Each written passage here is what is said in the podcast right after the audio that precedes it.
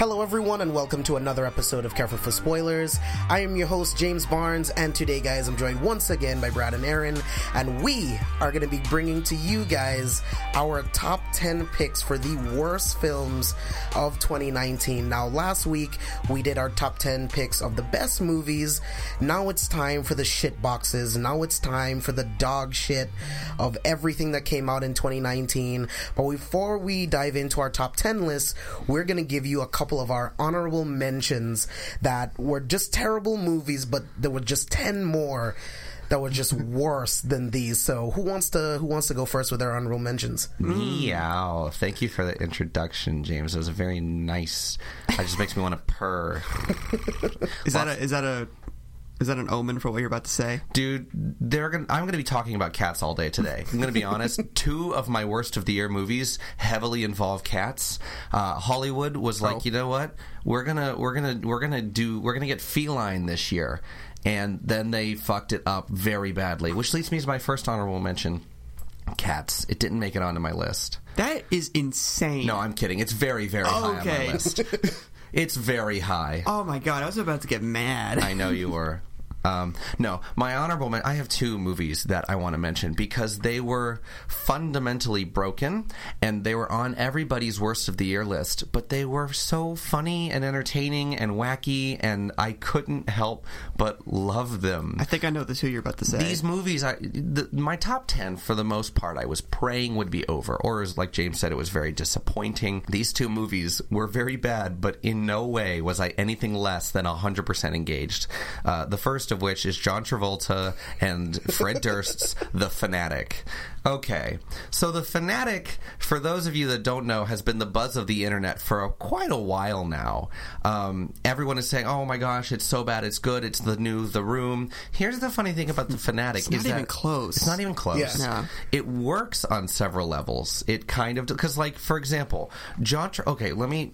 John Travolta plays somebody who probably has autism severe. not even severe. It's more, pretty bad. More like Sheldon Cooper plus two, and he is obsessed with Hunter Dunbar, and Hunter Dunbar is a horror movie star, and he just really wants an autograph from Hunter Dunbar. Just the most innocent version of just fandom. So he just starts showing up to Hunter Dunbar's house, kills his maid, and and By accident. by accident, Completely. and uh, sneaks into Hunter Dunbar's house and kisses him and. While he's sleeping, and takes pictures with him, and watches TV with him while he's asleep, and the, the weird part is the, the way you're describing it is way creepier than when we actually see it. Because by the time he's in the house, we kind of are like, "Yeah, man, do your thing. You deserve this." Hunter Dunbar's an asshole. Like, do, do your thing, man. Well, and Hunter Dunbar, he eventually ties Hunter Dunbar up, and, and Hunter Dunbar pulls a shotgun out of nowhere and shoots John Travolta's fingers off.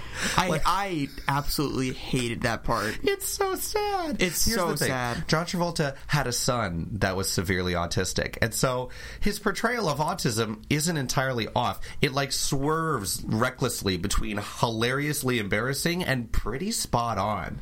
It, there's no in between. He, he, sometimes he's doing things where I'm like, "What the fuck are you doing?" And then there are some times where I'm like, you know, as somebody who grew up around autism and was someone with a sibling on the spectrum, that's not that's not far off. Um, it, I thought most of the time he was pretty good at it, and, and there were there were times where it went a little off the rails. There but- were times where you could tell Fred Durst was like, John, I want you to improv. And John's like, I got this. And that's where things get weird. And oddly enough, too, the script is what lets him down so bad. Mm-hmm. Oh, yeah. s- the script hates everybody. The script hates everybody. it's a very mean script, And Yeah. also, the ending is so fucking stupid. Yeah. It, it really is stupid. it's the most like first film ever ending where Yeah. like they just don't know how to wrap it up, so they don't. Yeah, it Yeah. really is. And They're like, oh, Dunbar. this is ambiguous. Yeah, this will be good. But the fa- and also my my big issue the, the the the reason it's not on my ten worst list is so many people are quoting lines like "can't talk, gotta poo," which. out of context is hilarious. But in context, it's hilarious as well. But it was supposed to But be it makes hilarious. sense, yeah. Like it was supposed to be funny. So Those people are his first lines in the Yeah. whole that movie. is- that is the first line. Can't talk, gotta poo. But they, the movie is aware that these are funny, and so um, it it it can't help but work sometimes. It's still very bad, but I cherished every second of that Yeah, movie. I did not mind watching it. Like I, I had quite a good time. I, it's not good. No, Yeah. not I'll see it even- again because it's really funny. Yeah, I would show friends. I would show I want to see what they think. It's like, yeah. And my other honorable mention is a movie that is so batshit fucking bonkers, upside down ass crazy. It's called Serenity. It stars Matthew McConaughey and Anne Hathaway. And I really wanted this one to be on my list. I really did. So it's got a twist in the middle that will blow your mind. I it was so crazy. The next night I showed Brad and watched it with him. I I don't even want to say anything. I want you to go watch it. It's, It's- on Amazon Prime. Yeah, it's, it, go watch it. I wanted to see it, but I just didn't have time to fit it in. You you- that this is one you don't like. You aren't praying for it to end. You're just like, No, what you- is going to happen next? I couldn't get enough of its weird ass antics. Yeah. Like it's one of those things where it's a good idea and then he's like, "What if I made every wrong choice in executing that idea?" It is so confident, it is uh, idiosyncratic and unique, and Matthew McConaughey goes full Tommy Wiseau twice. Seriously, He really does. He really does. I thought Aaron was overselling it. No, No, he really he does. goes full Tommy Wiseau twice. Matthew McConaughey and Anne Hathaway give these drugged out, spacey, wannabe sexy performances. They both get naked for it, or for their butts anyway. Um, well, Yeah. Matthew McConaughey, you, you get to see a little Matthew McConaughey long. Um, it's when he sees his son, who is also naked underwater. This is what I, yeah, this is what I mean, man. It is a How's special. Jason Clarke? He's awful.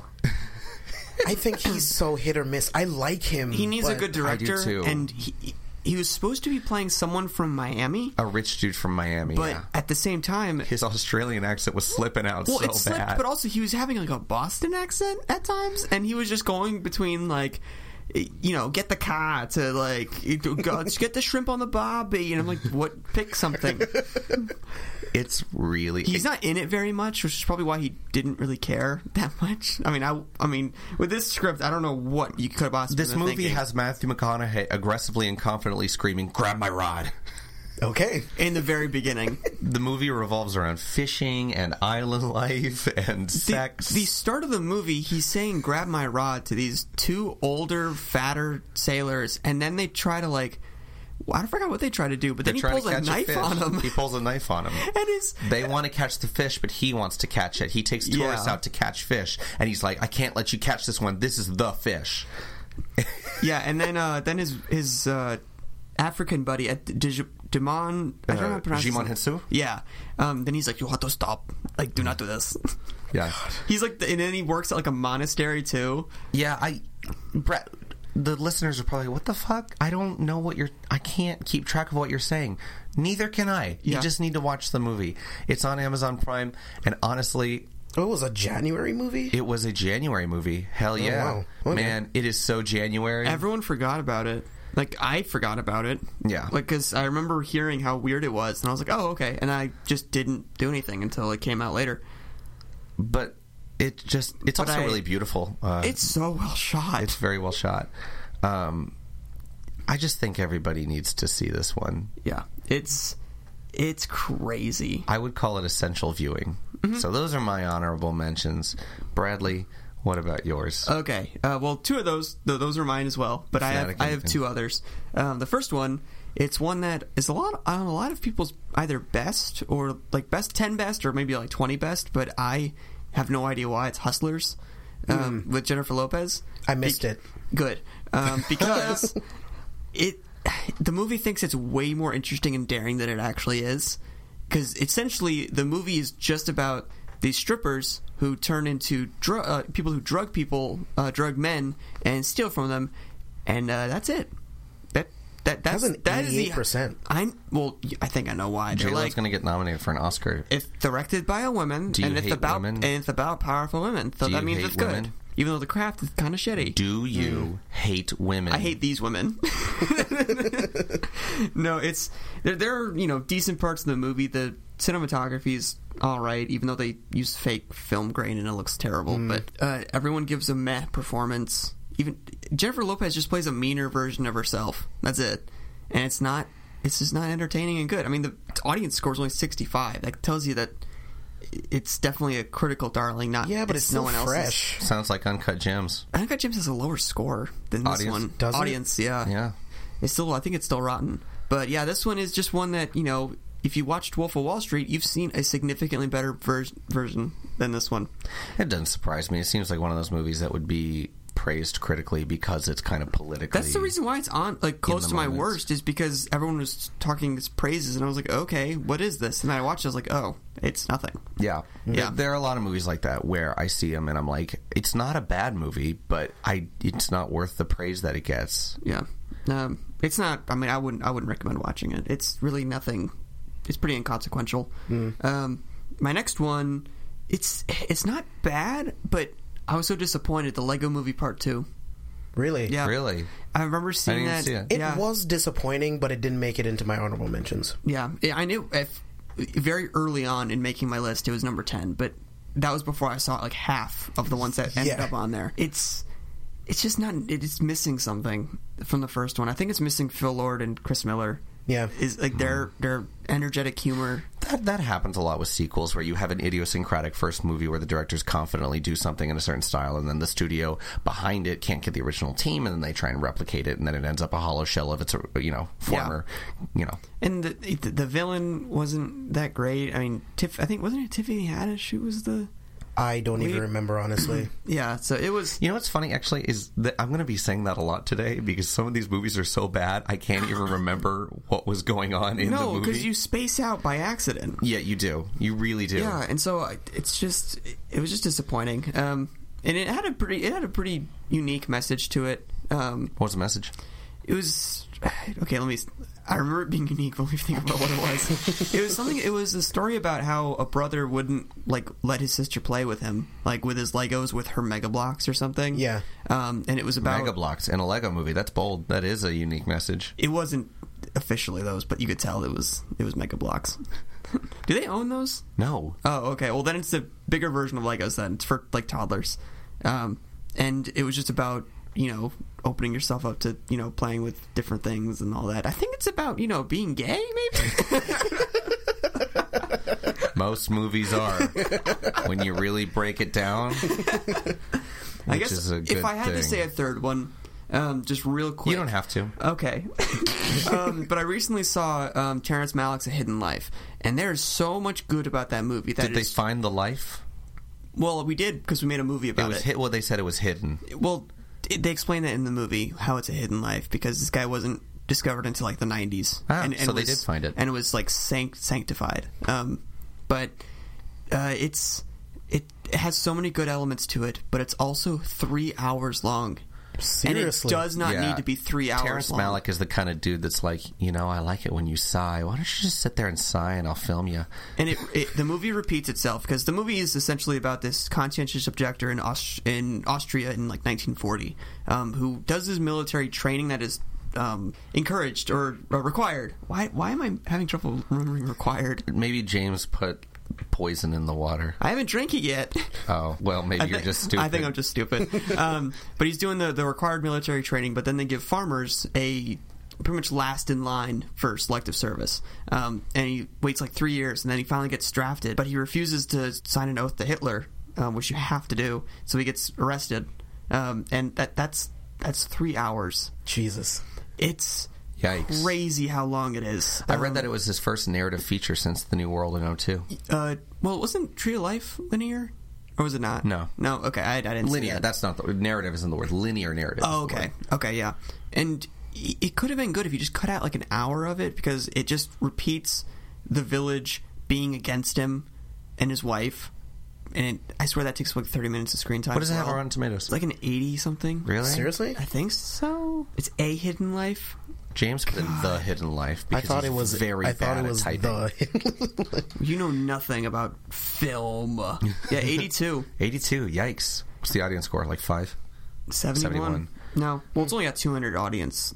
Maybe uh, you're just votes. really dumb. I think I'm just stupid because no, It's I, g- it- that's why it's it's nowhere close to my number ten. No, I'm, I'm I'm totally teasing you because the Terrence Malick movies are super long winded, and I see a lot of these long art movies where they go on and on and on about nothing, and I think oftentimes critics are like, "Oh, but it's expressing something true." True does not necessarily mean captivating. Watching paint dry is true. It is drying, and people have to paint their houses, and they dry. You could show something true. You could show somebody eating. Truth does not mean interesting and or captivating, and repeating truth does not make it interesting, Right. Or Yeah. captivating. and and I feel so bad because like the the actors give it their all. August Steele, who plays the the lead, um, he does a fantastic job. I heard the cinematography is really good. It's it is for a lot of it, but to be honest, it's kind of hard to make shots of the Austrian mountains look bad That is true. because it's gorgeous. That's true. Um, a lot of the, the camera movement is erratic. Um, they they do a lot of swinging shots around the characters, but the way they cut it is very abrupt sometimes, Yeah. and it cuts to like a second for uh, a shot for like a split second. Hmm. And it cuts back to a shot, and it, that didn't it didn't need to be there. So I don't know why they did it. Hmm. Um, the score is also very beautiful, and it's I can't call it a bad movie. It's just It it's so not my type. Yeah. Yeah. and I don't mind like three hour movies as long as it you know earns it. This movie doesn't earn it. Fair enough. Yeah, and that's the end of my my uh, Jim. Burley, what about you? Yeah, so I have I have four honorable mentions. Okay. Um, so I'll start with the fanatic for everything like you already mentioned, Aaron. Um, Yeah. This movie is in the vein of The Room, Samurai Cop, The Wicker Man with Nicolas Cage. It's a Like special this is just it's so bad, it's good, and I'm gonna watch the fanatic at least once a year because it's just so fucking. I need to good. buy. I'm gonna buy it. Yeah. I'm gonna buy that and Serenity. 'Cause they're just so you gotta see fun. Serenity too. Yeah. Yeah, I'm gonna see it. Um, the other one that I have is Triple Frontier. Uh, I saw. Yeah, I fucking hate this movie. I really enjoyed that. That was the um, what's the director's name? I can't remember. It's remember. not J. A. Bayona. no. He directed It's- another awful movie last It's year. two letter last name, Oh my god, I know what you're talking not about. J. D. Salinger. It's the guy who did a most violent year. Yeah, Most Violent Year and um, J. C. Chandor. that's it. I Written I by can- Mark Boal. Wow. Yeah, this was in the in the making for like ten years. It, it was one Interesting. that so what finally didn't came what out. didn't well it did land on Netflix of all things. Well, it should have stayed on the fucking shelf because this movie is an absolute abomination. Um, the only reason why I didn't make it into my top 10 is because there's just 10 more films that I thought were worse. This was a waste of a cast. You have Oscar Isaac, um, Ben Affleck, um, Pedro Pascal, um, Charlie Hunnam. There's, you have really good actors in You're this missing movie Garrett Hun, Hun He- Hedlund. Whatever. You have these actors in this movie, and nothing happens. It's boring. happens. Nothing happens. Nothing substantial happens. What happens at the end? Um, well, I guess we are on careful for spoilers, so I can spoil it. Yes. and it's been out for like ten months. Um, they they pretty much give up the money that they earned to give to one of the crew members' families that died along the way. Yeah, but That's there's that's a very meaningful choice. Yeah, and but the also, things that lead up to no, it- No, no, no, no, no. It's it's also um, ambiguous because we don't know if Oscar Isaac because we don't see him make the final decision. He may have taken all the money. It didn't interest me. It's. I thought it was quite good. It didn't interest it. me. I was bored out of my mind. There's barely any action sequences. I felt like the story was just really bland. I, I fucking hated this Okay, so this is where our friendship starts to get on the rocks because I, quite, I I I I liked it a lot more than a lot of people, but I Defend just yourself. I kind of have, but um, Your defense also so far has the- been, but I liked it. But I did. Uh, no, the scene when they have to go when they find out where the money is in the house and they have to take Ah, it. yes. And I was That my, scene. My heart was shut the shut up, uh, and my heart was beating so fast because I'm like, you have enough. You have enough. You've made this, these mistakes before. You never know That when was to good, yeah, sure. And them trying to get over the mountain with a helicopter and trying to drop the weight, and them. Uh, did they, they crashed where that field was where the village Yeah. okay um, when they crashed there and that then they, uh, ben affleck shoots one of the villagers i just I, I was captivated the whole time i loved the characters may not have been super fleshed out but i it was enough for me to uh, sympathize with them and kind of go along this journey. I guess I just I just didn't care about them. There was Oh. just nothing. It's like okay, these guys want money because they were in the military. Now they're not. Uncle Sam doesn't p- take care of us, so we're gonna take care of ourselves. oh, so you hate the Um, soldiers? You hate oh, U.S. God. soldiers, James? It just it just didn't work for me. Um, the next one that I getting have. to the bottom of it. You hate women, and So James hates soldiers. that, oh my god, that's why there's an upside down American flag right behind James in his Oh my podcast God. room. what about the upside down crosses in the living room? What? Are, um, next up, I have Dark Phoenix. Oh man, I, ca- I canceled my ticket the day yeah, the reviews man, came out. I couldn't bring myself to watch it. Because you haven't seen any other X Men films except Logan. That is also true. It would have made zero sense to you. That is true. it is the most boring X Men movie. I've heard. Think about Yeah. that. It is the most boring X Men movie we got possible. well, X Men Origins Wolverine wasn't boring. It was just so horrible. yeah, It's So- always really so interesting bad. when a movie gets caught in limbo like that one did, because they were doing reshoots and they were doing rewrites, and it really got caught in limbo because it sucked so bad. I can see by the end of the film where it was going to be so much like Captain Marvel. I, I get Yeah, I why they changed it, and the tr- the train sequence at the end is is fine, but Jessica Chastain. Is that why they changed it? Was because it was going to be too much like Captain Marvel? Yeah, and Yeah. when when you see it, you can you can tell. It was in the process of uh, Disney buying Fox.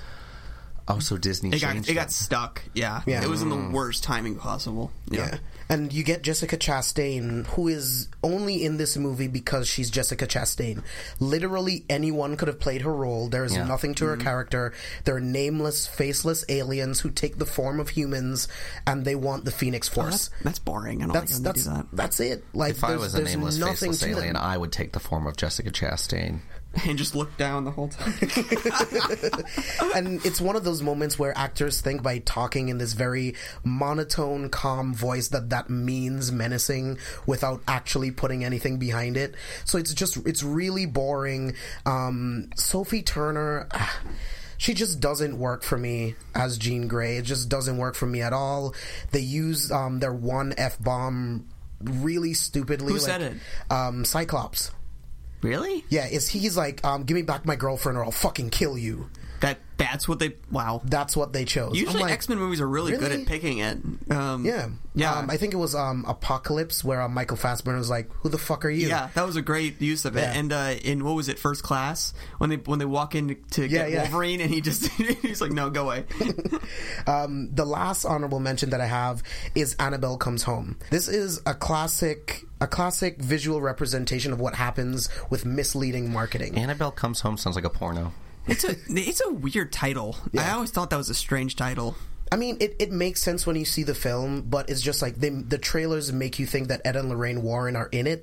They're Yeah, not in they're it. not. They show Really? up, yeah, they show up for like the first two minutes, and then they're in it at the last like five minutes of the Oh, movie. I don't like that. And Okay. in between it's just like you're just following teens fucking shit up like um this one teen goes into the room with all of the different like haunted stuff. Yeah. and she just starts touching things that's that's it and that's that's the movie That also sounds like a porno. so it's like it's just it's just uneventful it's boring uh, there's one really cool scene right at the beginning with ed and lorraine but after that it's just a tween horror movie That's too bad. That's too bad because Annabelle Creation was good. Did yeah you- i loved annabelle creation It was so good. it's a shame too because uh, Annabelle Comes Home as the directorial debut of Gary Dauberman, who's a great screenwriter. He wrote, you know, the second Annabelle movie. He wrote uh, the It movies. So it's a shame to hear that that movie didn't work out. I ended. I didn't watch it because I was too busy watching other bad movies.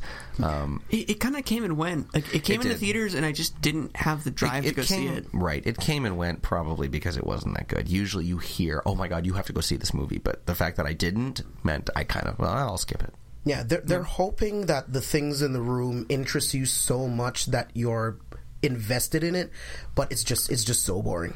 Um, but it's not terrible. That's why I didn't make it into Yeah. my top ten. So let's dive into it. Let's get into the top yeah. ten. Let's get into the shit Can bags. I start this time? Oh, Yes. please. Okay. Yes, you can. My number 10, which is the same as Brad's number 10. Because he peeked at my list, and he's not supposed to. I knew it was on both of our lists because we were sitting there in the theater and we couldn't believe it. James has already given me a disappointed look because he knows what it is. It's everybody's favorite pronoun, us. Is that a? It's not a pronoun. I don't A know. pronoun's like a name. well, what would you? Uh, us is like a Like I, I don't. I don't know. All I know is that you're wrong. It's a it's a preposition. Okay. no, it's not a, pre- a preposition. Is like under or above. Stupid. I didn't. I didn't call it a preposition. You said okay. I was trying to get you to stop going on about it so you could start talking about the movie.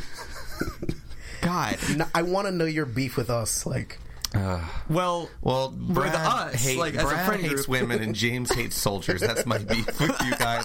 Brad doesn't know what a preposition is. That's also my beef.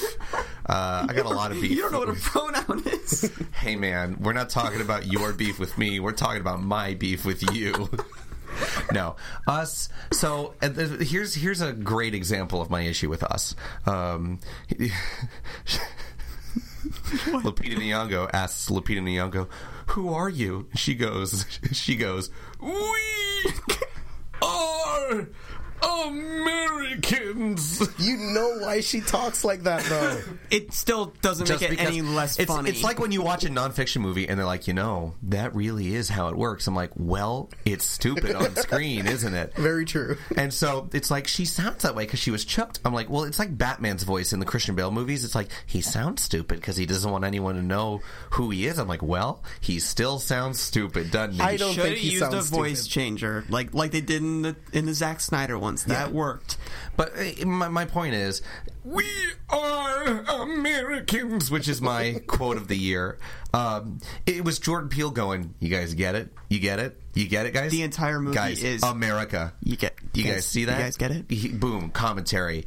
I'm like, My, my name is I'm like, Jordan Peele hyphen Kubrick. Uh, respect me. Uh, it is Jordan Peele hyphen Kubrick hyphen Carpenter. Thank you very much. God. He the whole movie is like, guess what? I'm important and funny. I'm like, you just think this movie And just he's thinks one it's of all those. That. This movie just thinks it is. It is just the best. The thing bee's ever. knees. The bee's knees. The best sandwich you ever ate. Like it. It really tries. It's not. It's an exploration of classism. So is Parasite. um, but it wasn't even a good exploration of classism. It's like it's like the, It's meandering. It's, meandering. It's bizarre. And Yeah. at the beginning, when the girl is like going through the funhouse, and then she sees her clone in the funhouse, and the clone funhouse grabs her. I'm like, ah, they switched. I see. And at the end, they're like, surprise, they switched. I'm like, that's the twist. Yeah, Aaron and I looked at each other like, I thought we were supposed to know that. And there were people in the theater that were like, I'm like, wow. I mean, I wasn't blown away. I just I didn't see it. It was also it was also a completely purposeless twist. Um, Yeah, I didn't really have anything what to does do it with say? anything. I think it says like it's all about how you grow up. It's all about class. But a, a Parasite, Parasite is like a beautiful movie about class and you know how that might affect somebody. And I walked away with perspective, like wow, I really you know walk away with this new perspective of what it must be like to be super high or super low on the class ladder. With us, I'm like okay, so it's this big metaphor that Jordan Peele thinks hits you really hard while having humor inappropriately tossed through the whole thing. The, the, you've got any suspense that you've got is immediately diffused by humor. He's building suspense and then boom, it is released because we laugh. And several times it is funny, which completely ruins the momentum for me. Yeah. Um, and then in addition, it's just riddled with horror cliches. Like when they find Elisabeth Moss and she looks in the mirror and she's like, ha ha, ha ha ha, and then starts evil laughing, you know, that whole thing? Yeah. Yeah, that, you know, the whole looking in the mirror and then slowly evil laughing cliche. I, I don't think they Um, were. They didn't tell her they were recording. I think that's just her and her Scientology. Her and her Scientology. I just love the fact of the exploration of we as people, we created these clones in an effort to try to control the people above, to make them do things. And then it's like, well, this doesn't work. So the government just abandon the, abandons them and just leaves them to rot and die. That's pretend, fucked up. and pretend to ride roller coasters. Yes, it's it's all Oh, fucked ha- up. Like I, I hated the they're editing in people that part. they're people too though like they're being tortured they don't have any control of what's happening to them it's fucked up they didn't ask to be created like it's it's that's what really hit me in in the film but i i get your points Yeah, I just and and oh. honestly too. Here's oh, go ahead. One thing, the the part that really made the humor completely switch for me, where at first I was kind of enjoying it, and then it, it I felt I think I know like it, it gonna say. completely.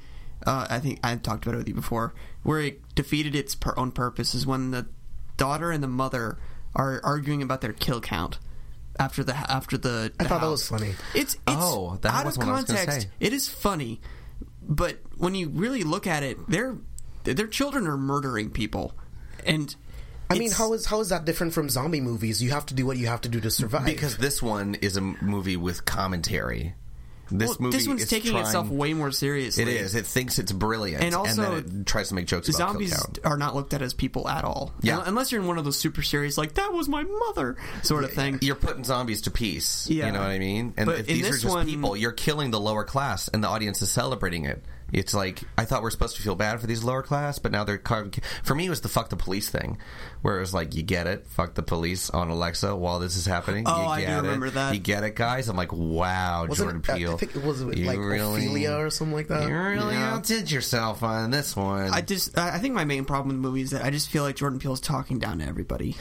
He, he, he thinks we're feel that thinks we're all. way dumber than we actually are. yes. What? Yeah. Yeah. He's challenging your mind to think about the Parasite messages. is challenging your He mind. to challenged my mind to go against the critical praise to go, oh, this wasn't that good. Get Out challenged your mind. Get Out mm-hmm. challenged. I loved Get Out. I think that was another reason why it even made my list because the thing is, movies on this list, I, I have a hard time putting movies on the list that have a voice, a vision, movies that are specific and deliberate because then it kind of enters you love it or you hate it territory, right? Everything about us is deliberate.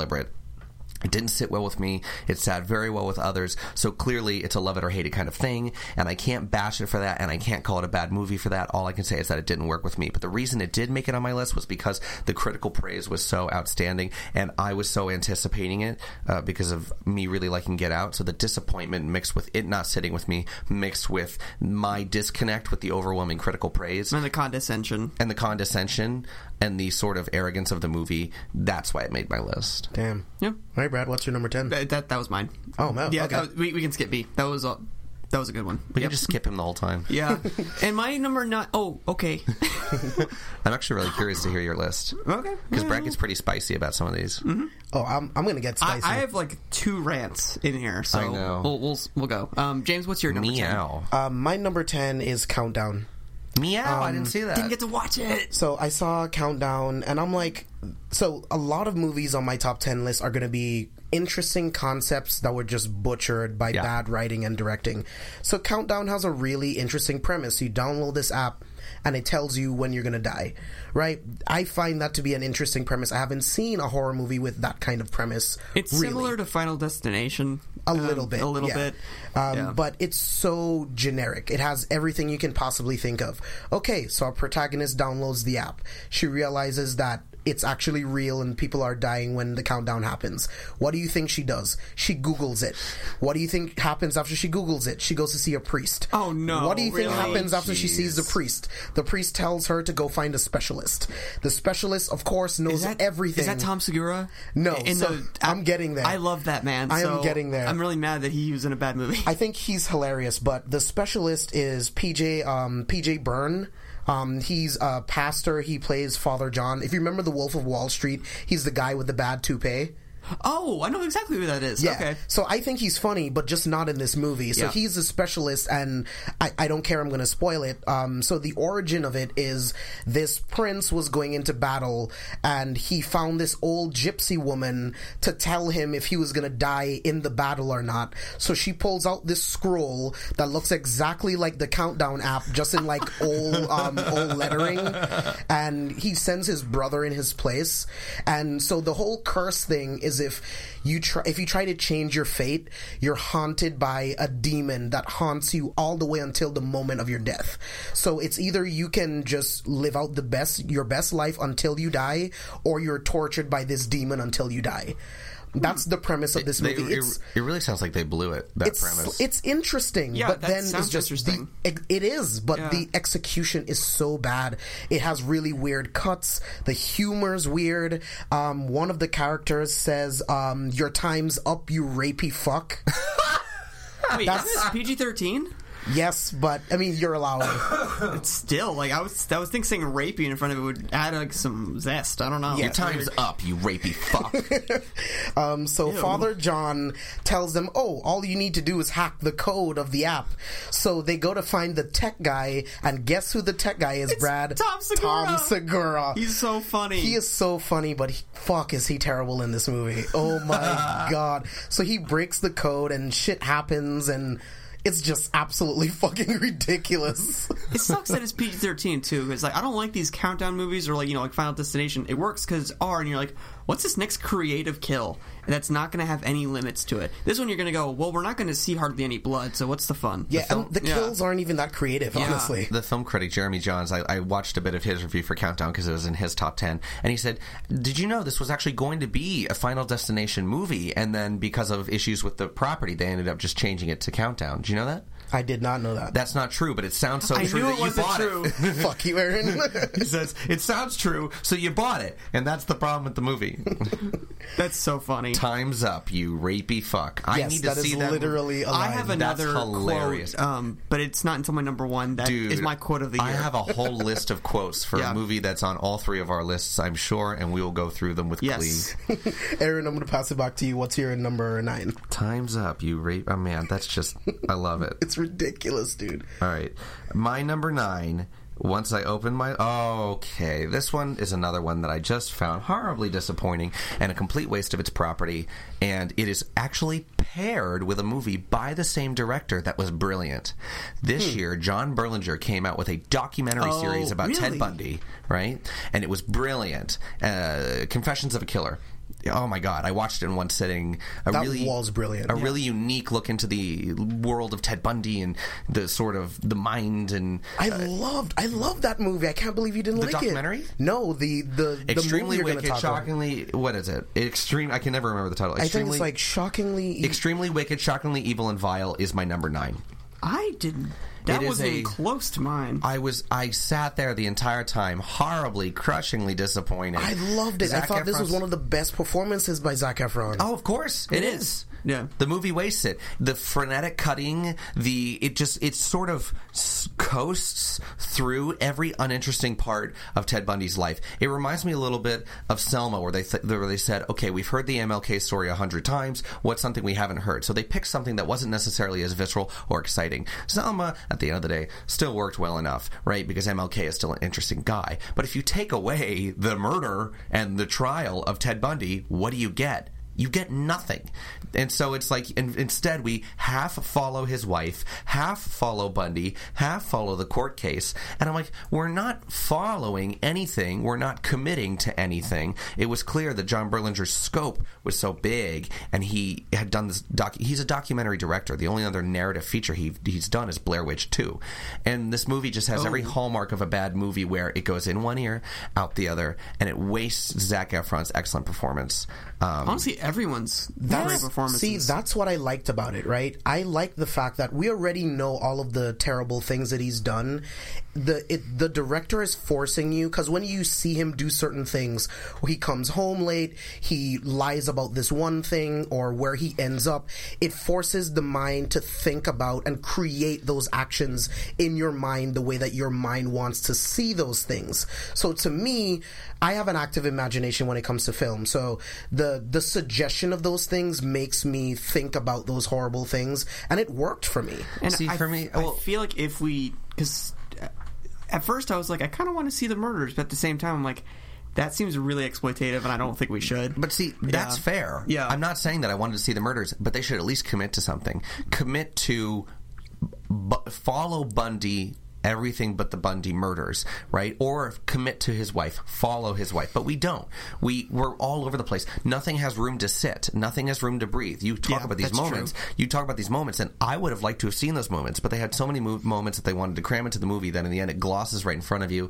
And I was praying for it to be over. I'm like, please. Oh, man. I know, how, and even the court case, the court case, it could have followed the court case alone because the court case was insane. The prison escapes were insane, but they spend like two minutes on them, you know, and just oh, he's out, he's out of prison. Yeah. You know, know- oh, he's out of the courthouse window. Oh, he's running now. And what was so scary about Bundy was luring the victims and things like that, and we got like glimpses of it. So clearly, Yeah. it's not that they were not afraid; they weren't afraid to show it, uh, but they they didn't spend any time on it because they were too busy getting to the next thing. They were Too- so excited to show the next thing. too wide of a scope. Yeah. they needed to narrow it down. Yeah. I get that. Um, So I that's my number Yeah, nine. it didn't bother me nearly as much as you. I the editing was bad. That Yeah. that was bad. I think it just bothered me because the documentary series was so good. The movie had so much potential, and it did. The Zac documentary is amazing. Yeah, and it did Zac Efron really dirty because he was really incredible, and uh, I really he he could have been, you know, a performance really worth talking about. Damn. All right.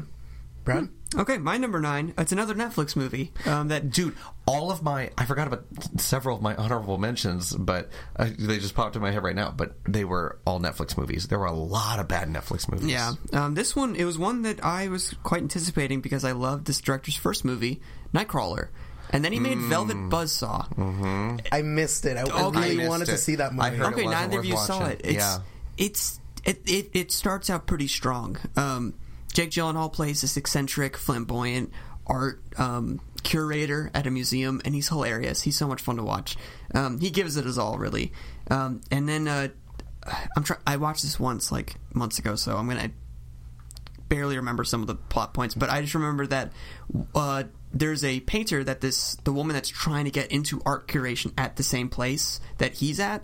Um, a, a really old man dies upstairs, and uh, when she somehow she gets into the apartment and she finds all of his paintings and they're so like disturbing and macabre and she's like ooh like i could get really rich off these or i could get you know really far with this so she takes them and doesn't really tell anybody where they're from uh, but it turns out they're haunted or and um, they were actually painted with that guy's blood which is a cool start to it Yeah. um, and then it goes nowhere with it. It's it's scattershot. The Jake Gyllenhaal's performance kind of it's not as committed because he kind of loses his like flamboyancy. He kind of turns just into regular Jake Gyllenhaal by the end, and it's just this scattershot um, idea of a slasher where the paintings come alive and kill you, but it's not exciting. It's really boring. You just kind of want it to end, and That's a shame. That's disappointing, yeah. Because I was looking forward to Dan that Gilroy movie. did such a great job, and I, Nightcrawler I think is super close to a perfect movie. Yeah. Oh, yeah. it's so fantastic. It's one of the best of the decade. Yeah. But Gyllenhaal got snubbed. oh, like, so uh, hard. ridiculous. Was, was he? He wasn't even nominated, right? No, No. Man. it was ridiculous. yeah, I don't think he should have won, but he should have gotten a nomination for sure. Oh, Damn. absolutely. But yeah, that, that's my number nine. Yeah. It was just I just really, really wanted to like it, but it it wasn't good. Yeah, so my number nine is going to be Shaft. Oh, didn't see it. Disappointing. It was. It's a bad version Yeah. of Shaft. I Yeah. mean, the the one the Shaft in two thousand, I thought was really good because I mean, when I watched it again after I saw this Shaft movie, and I'm like, this still holds up today. It's still so relevant um, with police brutality and everything that what we're is- seeing today. What is and- Shaft about? I, I don't know anything about it. So um, he used to be a cop, and then he realizes that the system doesn't really work. He becomes a PI, and he solves these Oh, crimes on his own. Okay. Um, in 2000, Christian Bale plays the one of the most fucking worst villains ever. Like he's such a fucking didn't know he was in scumbag. Cool. Yeah, he's the bad guy of one of them anyway of that movie, but. This one it introduces that Shaft has a kid.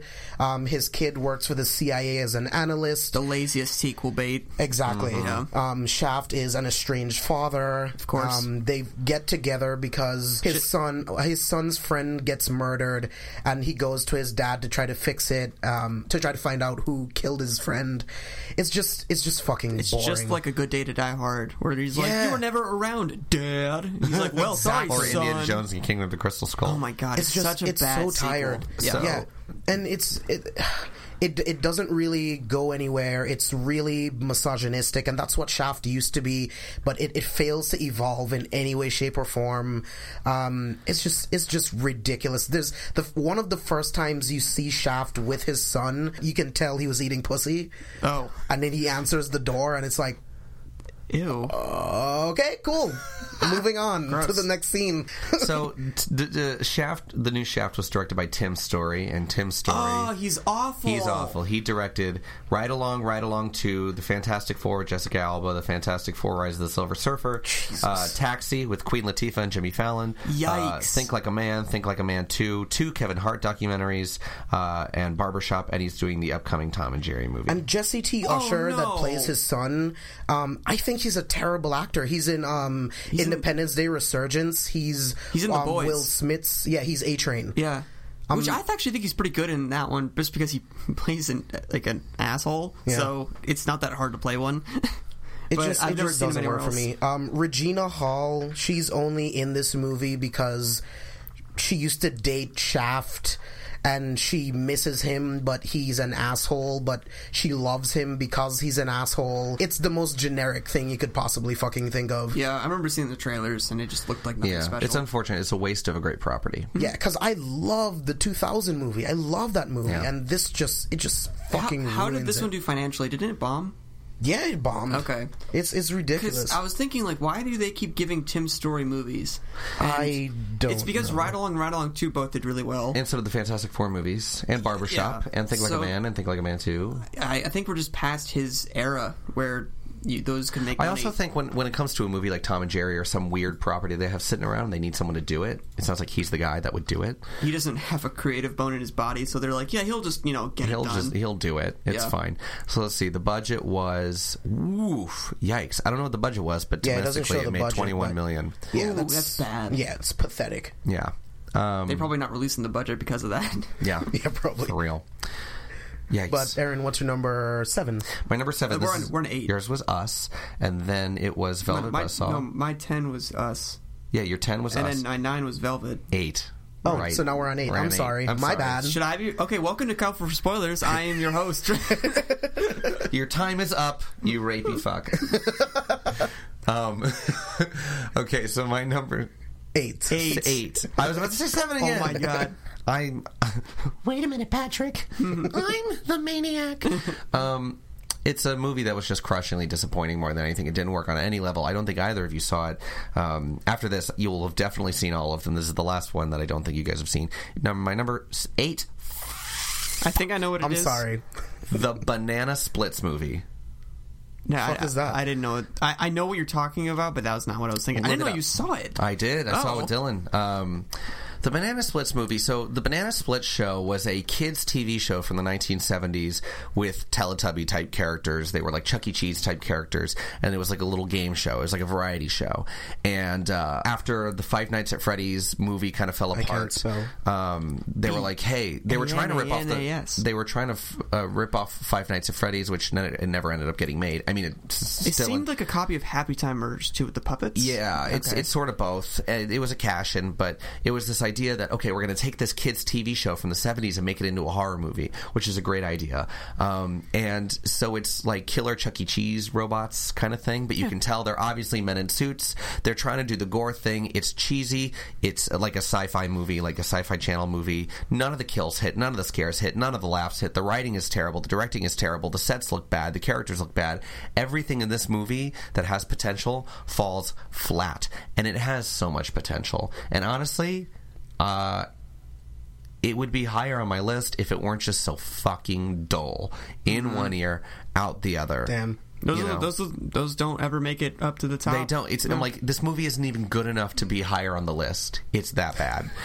There's not much to discuss. It's just There's nothing to discuss. It's just bad, and it's a crushing disappointment. and they they take the totally wrong tone with it too. They're like, okay, we understand the goofiness of this, so we're going to try and make genuinely funny jokes.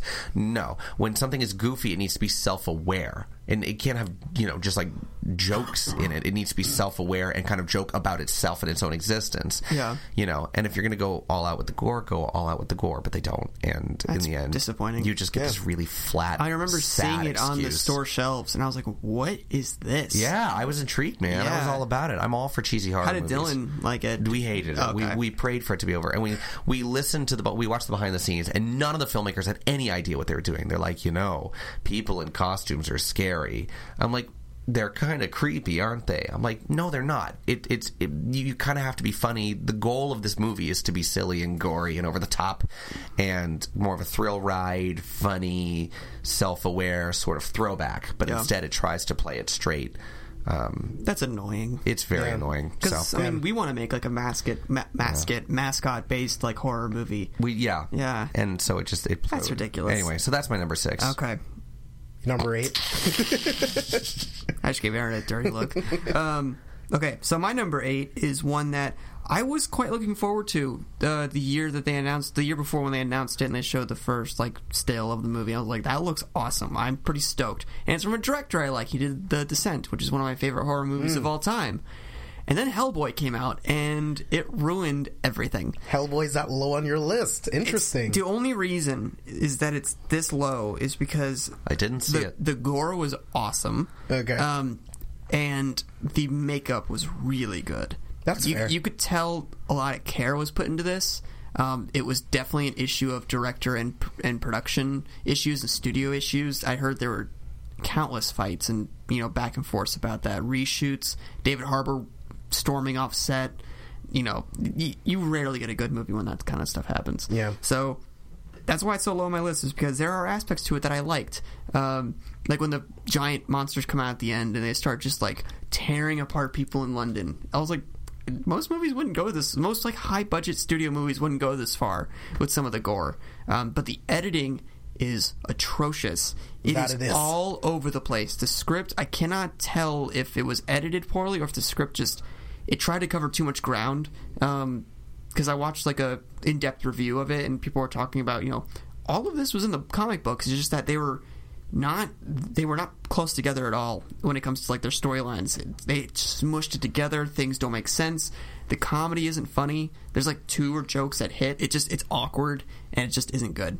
That that's really just what it comes down to. It's a it's a really really bad movie. Yeah. Um, I have a lot to say about that movie when I talk about it. Uh, speaking of the makeup, the uh, Baba Yaga, uh, her makeup is disgusting, and I loved it um, in those scenes. So that's why it's so you know I, I could see parts of it that I enjoyed, but overall it was just garbage. Meow. Yeah, I skipped that one. Um, my number eight pick is another film that had a really interesting concept, but they just didn't do anything with it. Uh, it stars Keanu Reeves. it's that low on your list. It's that low on my list because the rest are just dumpster fires. I can't Come really on, talk John. Wick Chapter Three wasn't that bad. but um, replicas. I didn't watch it. I watched it the other day. I think replicas has such an interesting concept. It does. Like it talks about consciousness and all of these different things, and the execution is just so poor. The visual effects are terrible. They're so bad, Brad. they? Pull, see if you can pull up a picture of that robot. yeah, I'll, I'll I'll try to find one. But the um, robot in replicas is embarrassing. yeah, it's it's really really bad. Um, who who else is is in that movie? I Alice can't remember. Eve is yeah, his Alice wife. Eve. Hilariously, just deadpan. Boy, that's a, that's quite an age gap. Oh, look at this thing. Oh, Entertainment Studios motion pictures. Yikes! You know you're in be- you're in for a bad time.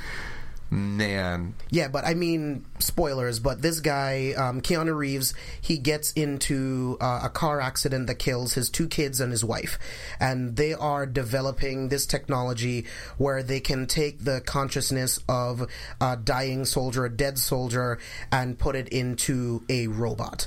Um, so when that fails, uh, you know, he tries it again with his family.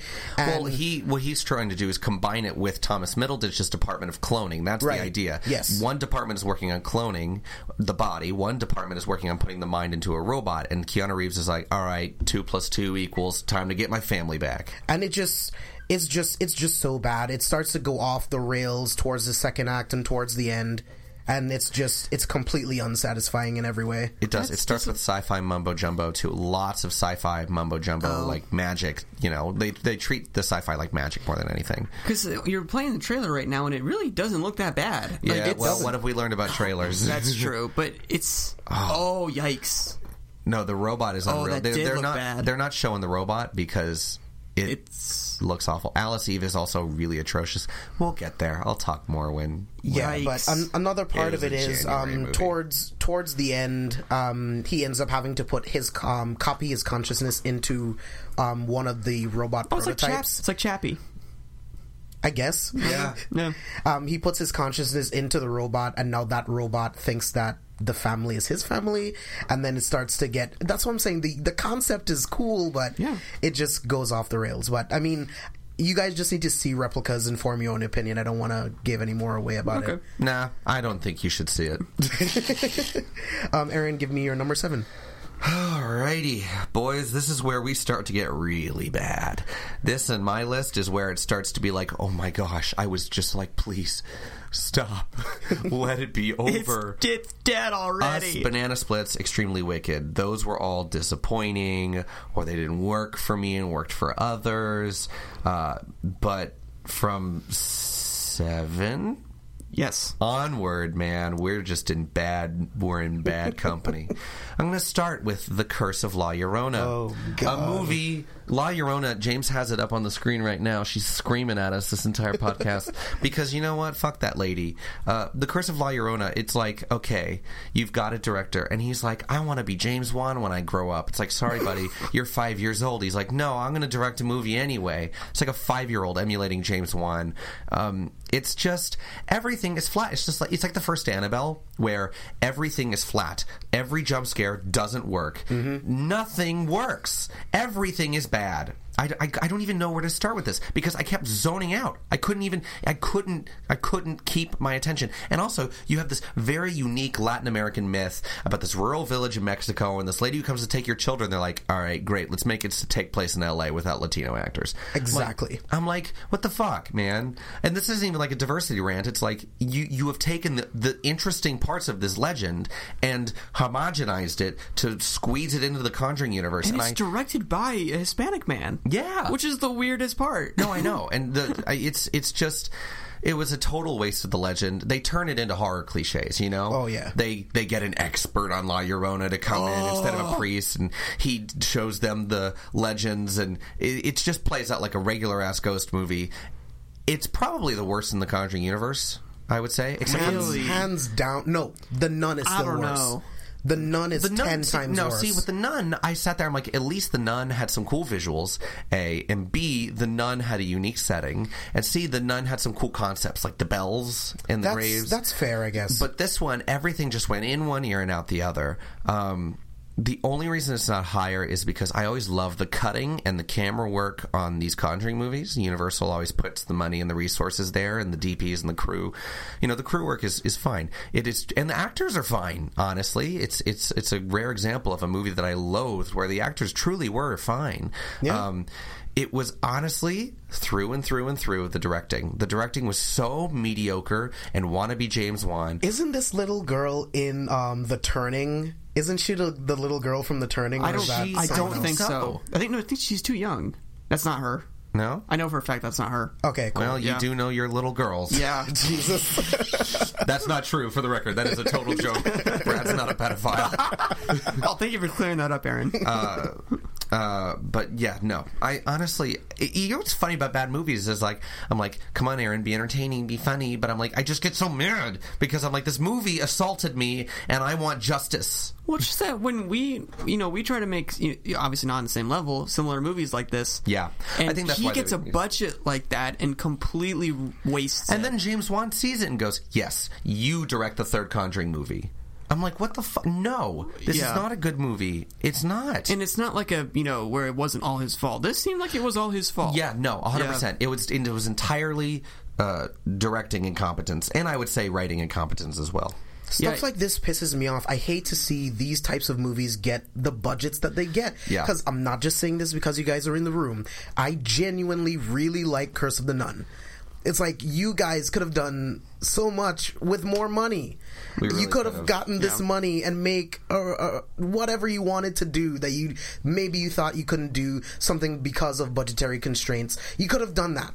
Movies like this, and I'm always gonna bring it up. The Bye Bye Man, Wish Upon. Mm-hmm. These Yeah. movies exist. It's fucking bullshit. Well, and it's like nepotism, or they have a friend, or in the case of Michael Chaves, he gets nom- or er, nominated, noticed because of some short film or some, you know, and then James Wan scoops him up and sends him to the top. You just have the right connection, and then they end up. The good thing though is that these people rarely end up making another movie, and if they do, they're usually bad. Or you know, a lot of people make one good movie and never make another good one because they don't have to put in the hours. I thought So- we were past that stage of taking this small director and throwing them into something they're not ready for. Well, I mean, we're past throwing them into huge budget movies, but Yeah. La Llorona is not a big budget movie. In the realm of horror, it is. I would say, like it's, That's true. It is yeah. a big horror title. Yeah, and because when you you got like the you know Phil Lord and Chris Miller that got thrown into Star Wars, and they clearly did not have Yeah. the right. But on the other agree- hand, but on the other hand, yeah. Fede Alvarez does one short film, it gets the Evil Dead remake, and nails it. So true, but he is quite a bit older than I think he's he has quite a bit more experience. It didn't seem like it. I think he did. I, I want to say he did. I don't know. I'm not for sure, but that I mean, man, that man's is fantastic. Though. He's great, Yeah. but experience is experience. Yeah. Um, and these guys don't have it, and that's why the Curse of La Llorona is my number four. yeah. I, oh my god! I was like, "There's no way we're that far." Yeah. Okay, Yeah. um, so number my number seven. Um, it's probably higher in your guys'. Yeah. Uh, I was kind of surprised I haven't heard him yet. Um, but it's it is a uh, well, technically a triple performance from Will Smith. Oh Jesus! From, that- that's from- coming. from the once great director Ang Lee, Gemini Man. Meow. The- oh man, I remember we this was we went to go see this one in the high frame We rate. We did. We were Um, lucky enough to see it in HFR 3D. Yeah. Yeah, and it was. What? Why is why is that playing? I have no idea what this is. We're watching a Gemini Man official trailer too, but it's like. What is that? Fresh Prince of Bel Air uh, era? I Will think Smith? I think it's CGI. Oh. current Will Smith playing young Will Smith. That's terrifying. Okay. Yeah, absolutely. Um, but this, I have, I really don't understand how Ang Lee read this garbage And he was script like, "Yes, and, and and went the Adam Sandler Uncut Gems. Yes. yes." Uh, how we did that and. It, and just thought it was worth. Can you look up the budget real quick? yeah, yeah, yeah. Um, I think it was like 150 to 200. this is such a goofy ass movie. It's so weird because the the dialogue between Will Smith and Elizabeth Winstead is so off, and it doesn't 138 million. Holy Nice. crap! And it only Without made marketing. and it only made 173. Jesus. that's horrible. Internationally 173. you got to so- double your budget to break even. That's yeah, hilarious. That's hilarious. Um, the action sequence. The weird thing is, the action sequences look worse because of the high frame rate. They do. Yeah. The dialogue sequences look, Look pretty better. they're immersive, yeah. Yeah, and the movie looked fine, and I could tell with the I don't think it giant with the giant rig they were using, they had no way of doing that many interesting shots. A lot of them were just medium shots. Well, maybe they shouldn't have used that giant rig. yeah, maybe they should. They definitely shouldn't have. It was a waste of time and money.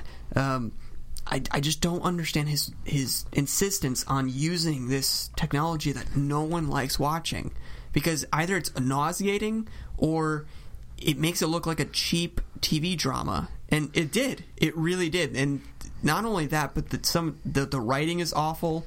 He's allergic to bee stings and is has a fear of drowning, which I wonder why he keeps saying that twenty times in the beginning. yep. Maybe it'll come up later, like a dumbass It screenwriter. comes up in the dumbest fucking way. It doesn't even matter. And you know, you know who it's uh, written by. One of them is uh, uh, DB Weiss, or no, no, I'm sorry, no, not him. David Benioff from uh, Game of Thrones infamy. At this point, that man is a hack. I will just say that right now. Hear, hearing all of the stories about the last season of Game of Thrones and what they did to it, like he, he needs to leave the industry. He, he's a hack.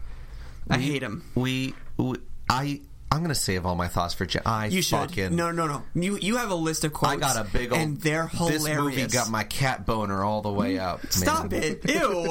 I have a separate boner for bad movies, and it is a kitty boner. No, and I remember we were we were one of the few people in the theater watching this. There was a few others. Um, There was like six of us. yeah, and we were just sitting there. when CGI Will Smith is in college. Oh, and he's in, no, and he's in the the only time he's in like daylight, and it looks so bad. Oh, I can't wait to tell you. I you. feel guys bad because you can tell Will Smith it. did give it his all. Dude, you know what? His Yes. all, maybe not. I, I he was trying, but He I don't know if he was giving his Yeah. all. Nah, you know what? You could say a lot. You I- could to say be a fair- lot of shit about Will Smith, but you can't say that he didn't try his best. Because, like in Suicide Squad, in this, I'm sitting there watching. him, I'm like, man, that sucks for him. Aladdin, I'm like, this guy's trying. You Yeah. know, he's not phoning it in. No, not at all. And you know, t- And some I- of the some of the visual effects were really impressive. Yeah, of course they Um, were. but at times I'm like, it, it- you're focusing way too much on it, man. You're not telling a good story. Um, is is this cilantro quote in yours? Okay, I don't want I don't want to spoil it then. Um, yeah, that's my number seven. Uh, I just I'm gonna buy it because it's so bad it's funny. Um, and I want to. I like the like high frame rate stuff. I just like to own that weird, you know, uh, filmmaking style that's not gonna last. This movie's a special one. yeah, it's y'all. it's definitely special. But that was my number seven. So James, what's yours? My number seven is Escape Room. Um, this is another film that has a cool Fight. concept. Fight. Fight. I didn't like it. Oh, I I just thought you didn't- did. No, I didn't hate it. Oh, wow. Yeah, this film is another one that has a really great concept that completely just botches it. Um, I think this is. I think it has again the con- the concept is really cool. I like escape rooms. Um, I like puzzles. I like all that kind of stuff. And you want to take that and put it into a horror movie. That sounds fucking sick. That sounds really cool. But I feel like the That's actually characters what we're working on right now. Yeah. the characters are uninteresting. Um, they have these in quote unquote interesting backstories, but I feel like the film takes way too long to give us those backstories, and then they want to make it like like it's such a huge part of the plot because they seem like they were randomly chosen, but they were actually chosen to, and each room is specific to someone or some shit like that. But this film did not work for me on any level. When it ends, it actually has the balls to set up for a sequel, and it's like you're not fucking getting it. Yes, you are. I, I see that it has a budget of nine million and it made 155. Okay, It's it- getting one. God. They've I, already announced it. I, I don't want to see it. I really don't. Oh, I don't care about it either. But I didn't hate it nearly It's as a much as shame you because. I think the director Adam Robitel has some potential. I mean, he could just be taking these gigs because they're gigs, and when you're starting out and you're directing, You need gotta- to take what yeah, you can put get. in your hours, get your experience, take what you can get. So maybe one day he'll really hit the heights that I think he can. But it's it's because uh, what he else did, Insidious, The Last Key. yeah, which I didn't, wasn't- I didn't care for. That wasn't. but good. some people really liked it. I guess. My only positive is that the sets. I think the sets are amazing. Yeah, those are They're really really, well really good sets. that's cool. But I'll say- say besides the- that, I, I hated all of the characters except the, the the girl that makes it to the end. The acting was pretty pretty decent. I was I was pretty surprised. I just that. didn't care about anyone. You know, I, like I get that. Yeah. Um, yeah, I just didn't. I, I didn't. I didn't like it, but I didn't, I didn't dislike it as much as you did, I guess. But yeah, I can see where you're coming from there. yeah. Yeah. But I mean, I'm not gonna say anything else about this film. If you guys haven't seen it, go see it, form your own opinion. It just really, really didn't work for me. So, Aaron, I'm gonna pass it back to you. Number Number six. no, number one. We're already there. All right, my number. So we're on five. Swear to God. That was real. Six. Okay, 10, 9, 8, 7, 6. Dude, all you have to do Okay, is look at what got you it, haven't got it, said got it, yet. got it. My number six is cats. Really? No, it's much higher. Oh. it's so much higher. Stop getting me with that. Cats is much higher on the list. Um, no, my number six is Overcomer. It's a Christian movie. Mine's higher. Really? Yeah. So Overcomer. I have a beef with Christian movies, so Yeah, I know worry. you do. And and the thing about Overcomer, Brad and I watched it. Overcomer, I always hesitate to put Christian movies on the list. Brad and I have a fascination with. Well, Brad has a vendetta. I have a fascination, and. I they're fascinating movies because they're like propaganda. But what I love so much about this one was that Jesus was a footnote. they're going along, they're telling this movie about cross country, and they're like, "Oh fuck, this is a Christian movie." So every now and again, a character would be like, "But Jesus is with you," you know. but it so Jesus is such a footnote. It is honest to God the worst plot ever. And normally Christian movies make up for their very very bad plots with propaganda and affirmation of the Yeah. audience's beliefs. But this one forgets all the time that it's a Christian movie. It's like, man, the basketball program is being cut. All the kids are leaving the basketball program for some reason, and now I got a cro- I got a coach cross country. Christian movies love cross country. I don't fucking know why. I think it's because it's cheap to film. But I could name three Christian cross country movies for you right fucking now, and this is one of them, man. And so it's with it stars the director, and I thought the director would be like this self-important, preachy sort of like Christian movie kind of guy, but he's not. He's this really sort of meek dad bod, nervous kind of guy. He's very dopey, and that all, just makes it bad. Normally, it's like that pastor sort of firmness. You know what I mean? That pastor firmness from these actors that get the Christian audiences rallied behind them. But this guy just kind of. Stump, we're watching the trailer.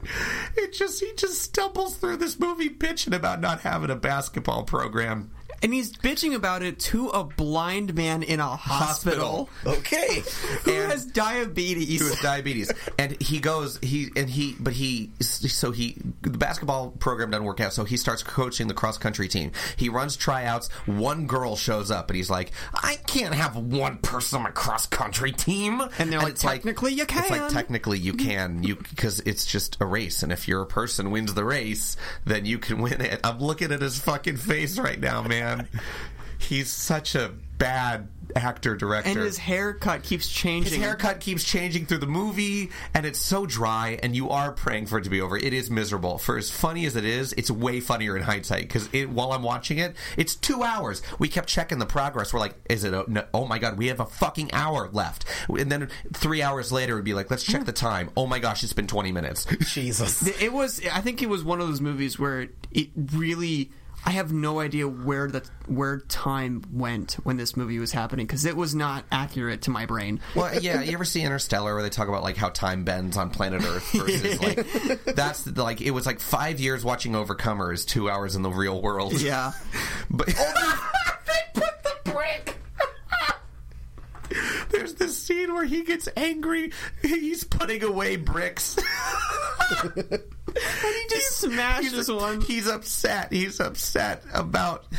He's upset about the cross country team, and he's upset that he has to coach.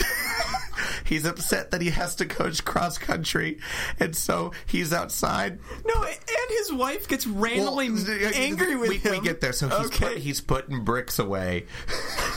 he's just putting them in a wheelbarrow, and his reason. his wife his wife comes out and she's like, "Why are you fucking putting away these bricks?" And he's like, "It needed to be done." and then they fight for no reason about putting away these bricks, and then he's like, "I'm sorry, baby. I'm just really fucking pissed off about having to coach cross country."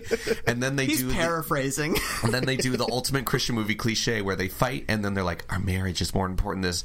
But what's so funny is they don't even mention God in the scene. Like normally that's where you would mention God, but this movie forgets. and so then they do the Christian movie cliche where they don't kiss. Instead they touch foreheads. Oh my god. I'm surprised the director didn't hire his wife so he could, you know, Yeah. ki- uh, kiss because that's what Kirk instead he Cameron has does. this heavily plastic surgery up woman. and she's kind so of hot. bad. Uh, she's really bad. They touch foreheads, but when he when she leaves, he's pissed off and he throws a brick on the ground and it breaks. Yeah. And they put that in the trailer, and that's why I was laughing. But no, Jesus is a footnote in this movie, and then the guy he's talking to in the hospital for absolutely no reason turns out to be the father of the girl who's on his cross country team, and and so we're just watching the story, and I'm like, what about Jesus? and so then there's a real life pastor, a real life like mega pastor who comes in, and the black lady. She's a real Oh, she's a motivational motivational speaker. Yeah, she's Well, not she comes technically in, a pastor. She comes in and is like, you know, Christ is really important, and the girl's like, I Christ is amazing. Okay, back to the cross country. So normally I wouldn't put a Christian movie on this on a, on this list because yes, I don't like that they're propaganda, they're self righteous, but it'd be like it feels like putting a corporate video or something on your worst list, which is why I didn't even bother with um, Unplanned, the abortion movie. But this one is a fucking special kind of bad where it forgets that it's a Christian movie and ends up being a really fucking bad Lifetime movie.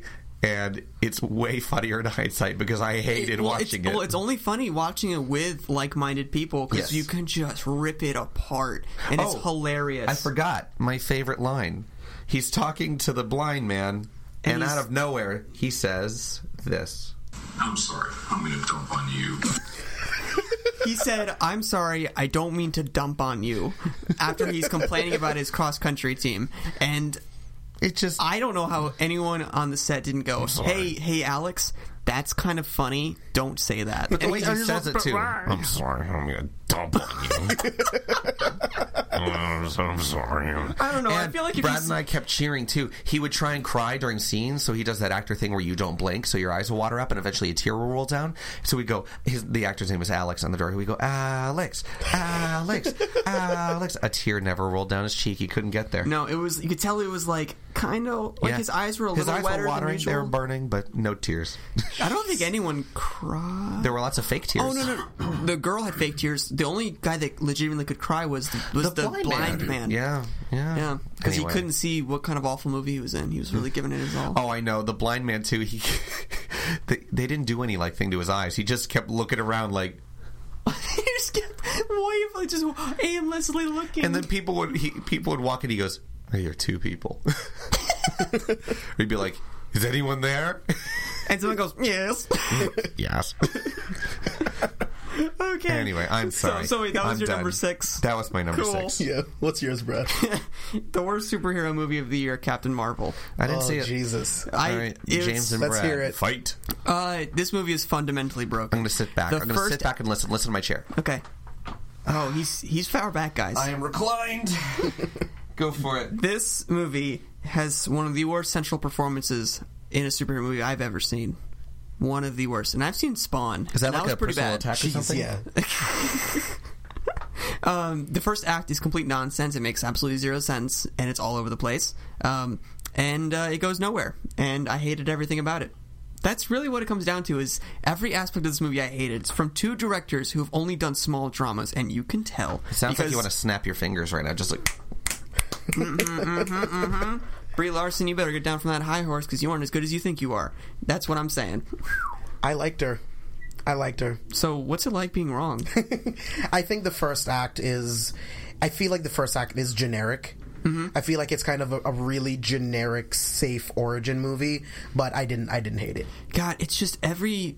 They tried to make her like a Tony Stark, where she's very sarcastic, but strong. And um, the sarcasm just came off as I'm not taking any of this seriously, and I'm a bitch. What's up? Oh man, That's really what it came off as. And I was just sitting there fuming. I was texting Aaron during the movie when I was in there, and I was so angry the whole time because I'm like, I can't, I don't understand how he Dis- did. He was fuming and he was like, I'm sorry. I'm going to dump on you. I never, I never apologize though. um, and I, oh, where was I? Um, that distracted me so much. um, I don't see how Disney thought. I don't know that this was acceptable because it just was such a mess. Um, and it clearly people didn't think the same thing because it got good reviews, mainly because you know Disney. But whatever. "Did you hear Brie Larson was taken to the hospital this morning No, she for those wasn't. burns?" Oh, God. I called you ahead of that one. That was that was pretty good. Um, okay, yeah, but that that's really what I have to say about that movie. I just I think it's the worst MCU movie they've ever made. Jesus. Yep. Iron Man three exists. You think it's worse than Iron At least Man Iron Man 3? has balls to Oh to God. do what it wants. To. You're just do. saying that because it's directed by a man. Shane Black, dude. I mean, yeah, he's he's pretty cool. Are you saying the women directors of Captain Marvel don't have balls? No, I'm saying no. Not even the man has has balls. There's a man director. yeah, it's a man and a woman, um, and they're both bad. So yeah, So you do hate women. I hate these women. You your time is up. You rapey fuck. It's such a stupid line. Yeah. So uh, yeah, I hated that movie. Uh, what's up, James? Um, my number six pick is Gemini Man. Okay, we're pretty close then. Yeah. Um, another film. Is it my number six? another Oh, wait, I did my film number six. another film that has a really really good concept that's just fucking botched um, you have this um, brilliant assassin the the best that there is right? He has like 73 confirmed kills or some shit like that. And then we need to kill him because he is a loose end that we need to get rid of so how do we kill the greatest assassin that ever lived? You fucking clone him. It makes perfect sense to have his clone go after him and for him to lose to his clone because yes, they were trained by the same person, but the older version, the original, has had more experience than the younger one. It makes sense. I think the dialogue is garbage. Um, I think Ang Lee thinks that the audience is stupid because he repeats lines over and over and over, trying to get it to stick into your head, even though the trailer tells you what the fucking premise is. And I wrote this down. So after we see the clone for the first time, Mary Elizabeth Winstead says that he is you. He's the same person. He's your clone. He is you. For fuck's sake, we get it. That sounds like a bad rap. We get it. And then the next scene is is um Clive Owen and younger Will Smith having the conversation and he's like you made a person from another person. We get it. He's a fucking clone. We get it. And then we get that from the poster. Thank you. Like it's it's ridiculous. There's so many lines of dialogue talking about this fucking clone. We get it. The high frame rate stuff does not work. It it's it's it's such a gimmick and it just doesn't work. I need it to go away forever. Um, I just they they have an excuse just to get Mary Elizabeth Winstead into her underwear because there's so many movies where someone checks you for wires and weapons and shit. They don't have to they don't have to fucking get naked. This was just an excuse to show her body and it fucking pissed me off. But you me know off. what's funny is they don't show her body. Yeah, they like do like a t- like a They did a shoulders up yeah, thing. Yeah. but still, That's, what that's was the, the, point? No, that's what I'm saying. The script was like, we're going to show her body, and Mary Elizabeth Winstead was like, no. So at the end, you get this stupid fucking The weird thing is though is that she's not against that. Like in Fargo, she she did like a nude scene. So I'm like, what? I guess Ang Lee was just like, no, no, no, no, no. I don't know, man. I don't get it. Yeah. It was, no, it was yeah. Yeah, and Clive Clive Owen, who I think is such a great actor, Yes. plays such a generic, oh, he's, boring he has nothing. fucking He villain. has nothing to do. Nothing. Yeah. The script just doesn't give him anything to do. But you guys already have, have Aaron, you already said everything about Gemini Man, so Oh, I I'm gonna move gotten on. Yeah, fucking started. You know, we need to get to the his the well, quotes that Aaron lucky wrote down. for you, my number ten nine eight seven six five. my number five is Gemini Man. All right, audience. Listen to me carefully. I want you to close your eyes. Whatever you're doing, if you're driving, don't give a fuck. Close your eyes. I want you to go back to the 90s, right? Go back to 1995, maybe, and think about a movie that a studio might be developing. In fact, there was a studio. This is true. They were developing a movie about a guy who who's uh, who's cloned. Uh, he's an assassin. He's cloned, and they're going after. Oh, this is a great idea. Disney gets on it. Disney says this is a great idea. We're going to hire Tony Scott to direct it, and we're going to call it Gemini Man. And then Tony Scott starts working on it. He's like, guys, I got some bad news we can't de-age our actor. The technology isn't there. Disney goes, we have to get this made. We have to. And Tony Scott's like, I'm sorry. And the script is sadly put away in a drawer.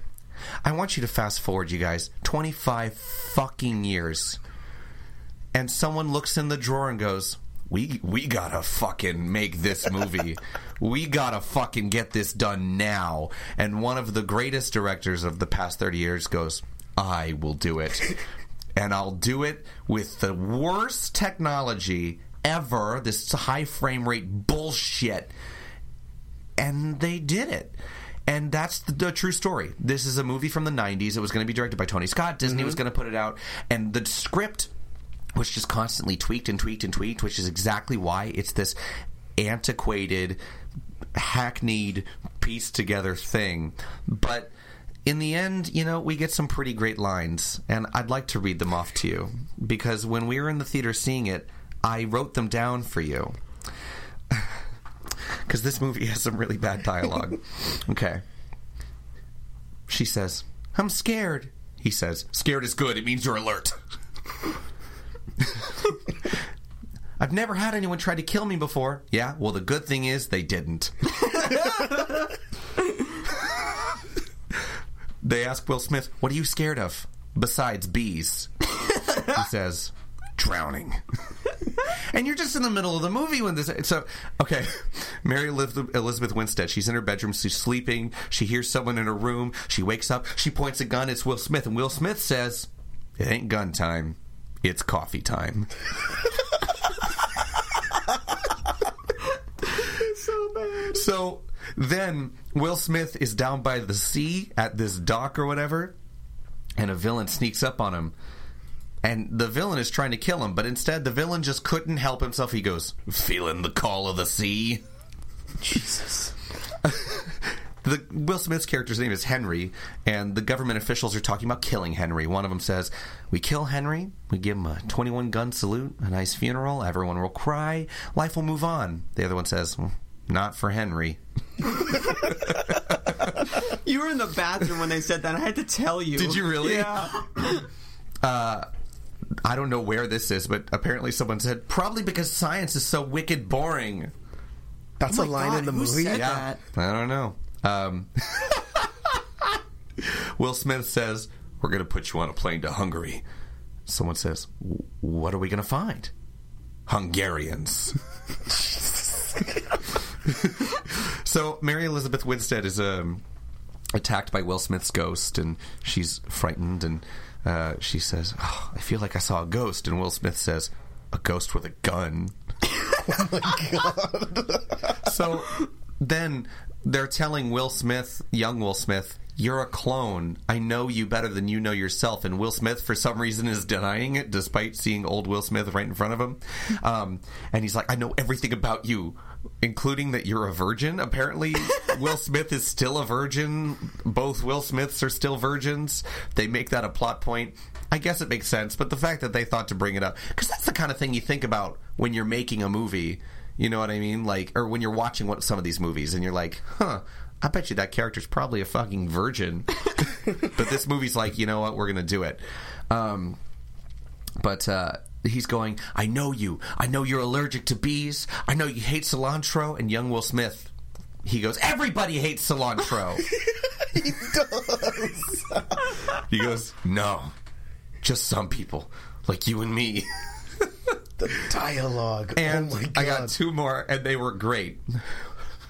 Will Smith, while talking to the clone, goes, Look at me, dummy!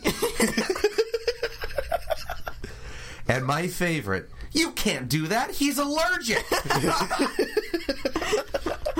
so, guys, I would just encourage you.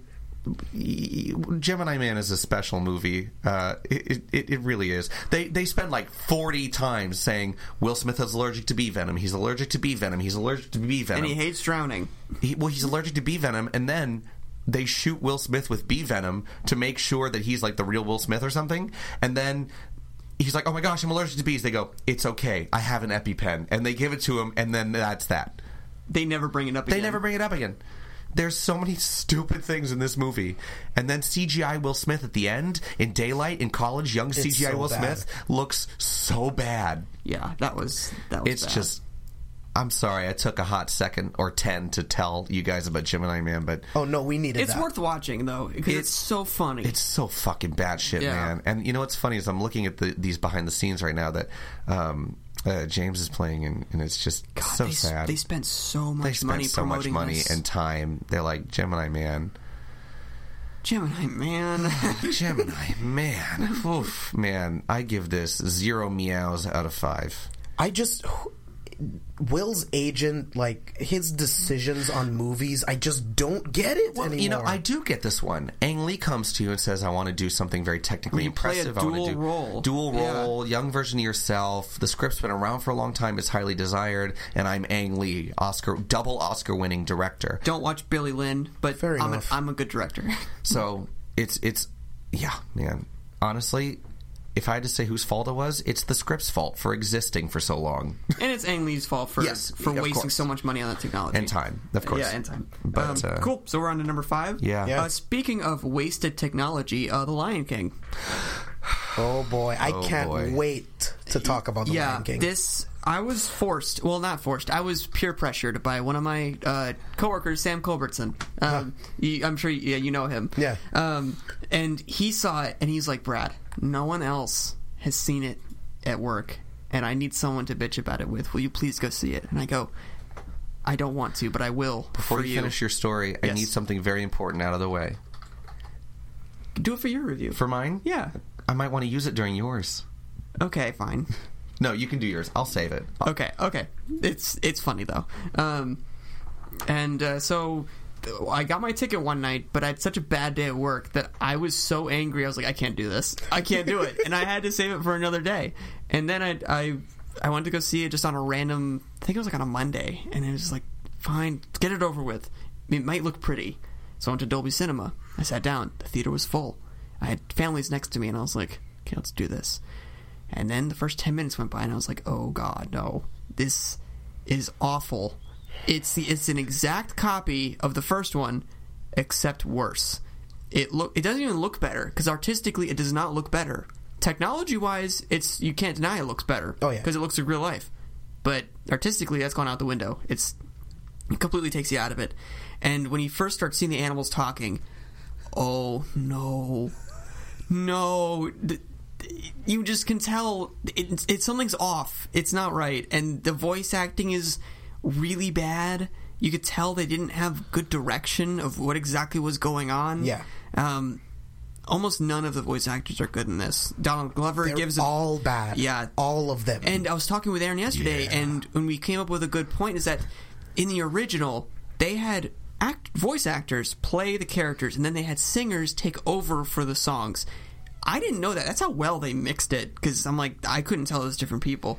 In this one, they hired singers that could maybe act, except for Seth Rogen, who cannot sing. um, that was really it. Mm. Um, and I don't even blame him for that. They should have gotten a voice double, but Yeah. whatever. Well, Um, with Hakuna Matata, that was really Ernie. You forget the guy Pumbaa's name and Nathan Lane, but everybody Um, else was a singing double. Oh, okay. You, oh, I didn't know that. Yeah. Oh, I know Nathan Lane did sing. Yeah, because he's a Well, and obviously guy. Pumbaa is Pumbaa. He's Yeah. yeah, but everybody So else. I, I I understood why Seth Rogen would sing it, like, but again, no, it was bad. It was bad. Um, and the, I read a Letterboxd review that I thought was hilarious. Just give them eyebrows. That would help so Yes. much because you could actually see what they're emoting. Because Mufasa's death, it's kind of funny. Like the Yeah. way the way that when um when Scar goes like "Long live the king" or whatever, and he, he hits his uh, paw to it's weird to call a lion a paw. It's so like cute. and he hits it and he falls, but then there's like this funny zoom out Yeah. from from Cub Simba, and it's and the yell is not emotional enough. It's really funny. Dude, it's bad. And even the, the stampede sequence isn't even good either. It's not intense. The sound mix is awful. Yeah. because Sony su- not Sony, sorry, uh, Disney. Wow, Freudian slip there. Whew. no, well, Sony movies are like half and half um, of being good and bad. Yeah, Um, they always look pretty, but yeah, no, but with Disney, their Dolby Atmos mixes are always trash. They're always way too quiet on the bass. Really, Disney's yeah. are Mm-hmm. It's a common problem. more you know, Um, more you calls. um, and it, it, none of it worked. And I, I really hate the precedent this movie sets because I, c- I don't I didn't meet a single person that like truly enjoyed it, but yet we're looking at the box office on a two hundred and sixty million dollar budget. It made one point six billion. So we're gonna get ten That's more of these worth. pieces of crap. And Aaron, w- then why are we making movies for so cheap? um, and I just I really hate where because I, I was talking again with Aaron about this yesterday. I don't know. This is kind of one of the first times we've been kind of in this position with the industry of like a remake like this that is so heartless and so successful at the same time. Because Yeah. usually those remakes don't do very well. And People everybody, forget about like the them. universal consensus is that they're terrible. Yeah, but that and doesn't this seem one- to be the consensus. in this with one- this one with the public. Yeah, I, most people I've talked to have they don't hate it as much as I do, but they they see why it's just kind of pointless, and it is. And again, from Jon Favreau, I don't understand why he made these decisions he did because they're all bad decisions. Yeah, I don't get that it. don't make for a good movie. It's a good tech demo. It, I mean, it's gorgeous, but it's at a detriment to the movie. So, all in all, it sucks, and it's not worth it, and it's a waste. yeah, I have so much to say about Lion Oh, King me too. when I get to it because it's Okay. much higher up on my list. Okay. Um, my number five is The Curse of La Llorona. Um, I don't have much to say about this that hasn't already been said, but the biggest problem with this film is that it takes place in the Conjuring universe. It ruins the Conjuring universe, one of my favorite horror franchises Yeah. ever. Does it fundamentally change like It doesn't. story bits? It- it oh, No. The Conjuring actually is kind of a footnote. There's like a priest. He's like, I didn't believe in scary shit until I saw uh, th- this doll one Yeah, time. he's he's Oh. the only connection because he's in Annabelle. but okay. it's just this film is just is just super generic. Every single scare that you can possibly think of that you've seen a trillion times, it's it's in this. And again, it's a film that has a good concept. You have um, this this um, demon mother bride thing that comes and takes your children. Like this, that could be something really interesting about that, and it just doesn't work. Um, I don't feel like the camera work is interesting. The performances are fine. I think the editing is poor. There's just nothing for me to enjoy about The Curse of La Llorona. I felt insulted watching it because it's just so fucking generic. I, I feel insulted when I watch generic movies. It's like, how many times can Hollywood just spit out the same shit over and over and over again and people go and pay for it? It pisses me off. Yeah. Well, and I'm always amazed too at how a director can be like, yes, yes, this this is good.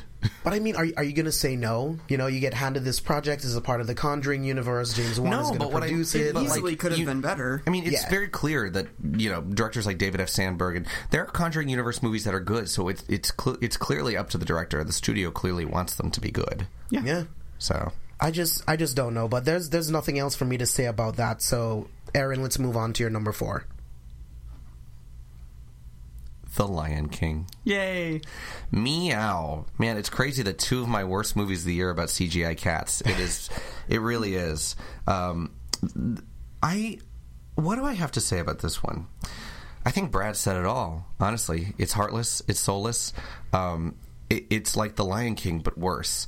And I laughed very hard at that Simba going, no. Yeah. But one of the things that I, th- and also right on down to like, we're going to cast James Earl Jones again as, as, as Simba because it, it's just, it's so Mufasa. Mufasa. Mufasa. Um, there's a point in the movie where I'm sitting there watching it, thinking, "Man, James Earl Jones is really aged. He's like in his late 70s, early 80s. You know, he can't really deliver these lines with the same chutzpah that he did in the 90s." um, and Simba asks him at one point, "Do we own all of this?" And a aged James Earl Jones replies, Yes.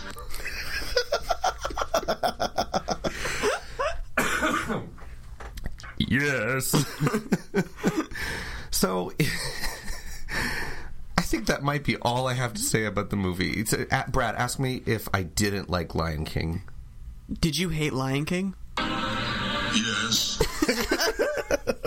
So it turns out Adam at Your Movie Sucks on YouTube also noticed this and has been Because talking Aaron about it. sent it to me, and just a few days earlier, I watched a, a thing where Adam's like um, collectively like going through Yeah. footage, and he keeps laughing at that. And then Aaron a day later sends it to me. I'm like, Yes. I'm like, did you watch at your movie sucks do that? And he goes, no, what? And I was like, you both thought it was funny enough to clip it and put it out there. And I'm like, that's that's so funny. Yes.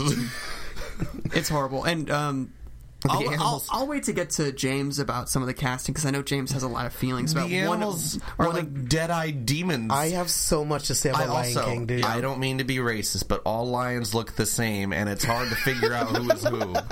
yeah with like Nala and all the female- Nala and all the lady lions. I was like, I don't know which one's which. It's just so heartless. I sat there praying for it to be over. Timon and Pumbaa have no soul. You know, I, I, I, you know, I thought I would have more to say about it, but honestly, it just makes me sad. And Brad's fury with it was honestly enough for me. Um, so I give this zero yeses out of five. um, it is the second worst movie about cats made this year.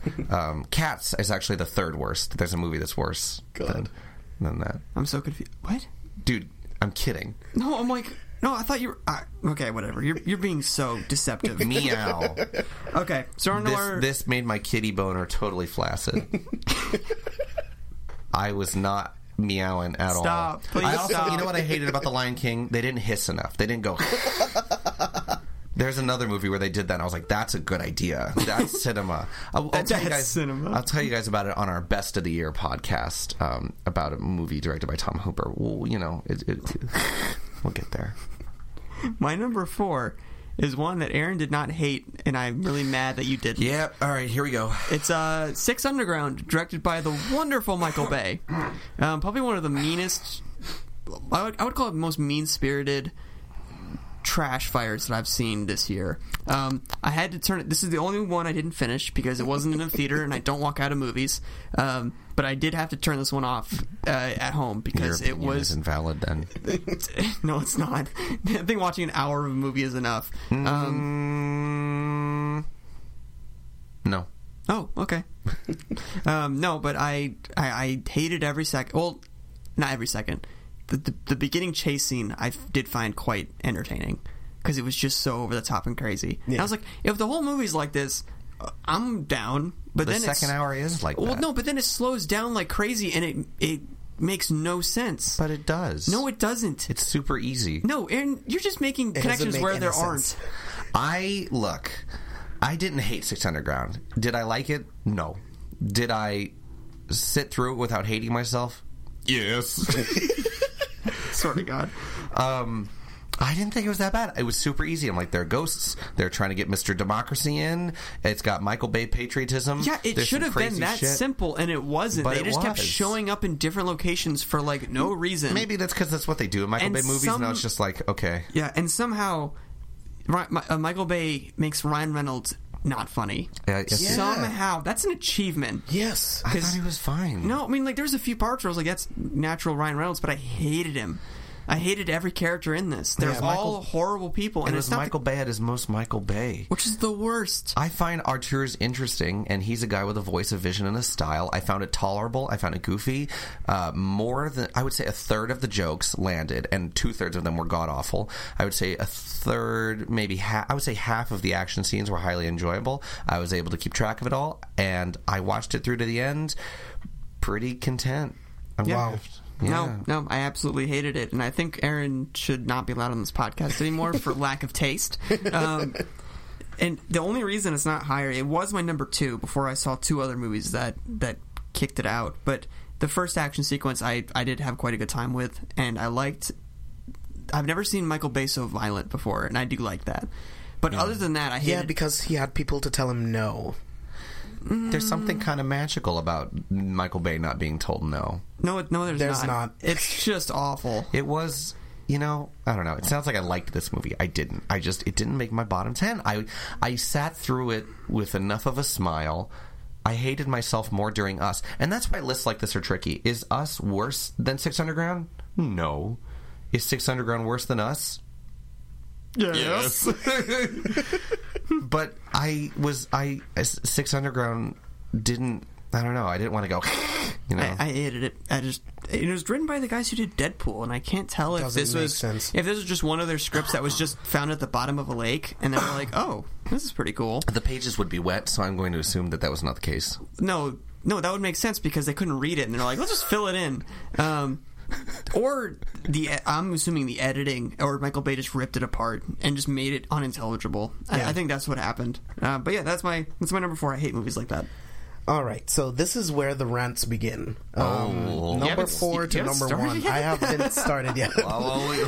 All right, so my number four is Lion James at the end of this is just gonna, Lion King. James at the end is going to be like, I'm sorry. I'm gonna dump on you. I want to thank Alex Kendrick for that soundbite. yes. Um, I'm going to read you guys my exact review All right, I'm going to of sit The back. Lion Listen, King. okay, here I'm going to sit back. Aaron's now sitting back. I'm gonna Take a little sip. Just okay. I'm ready. Spill that tea, boy.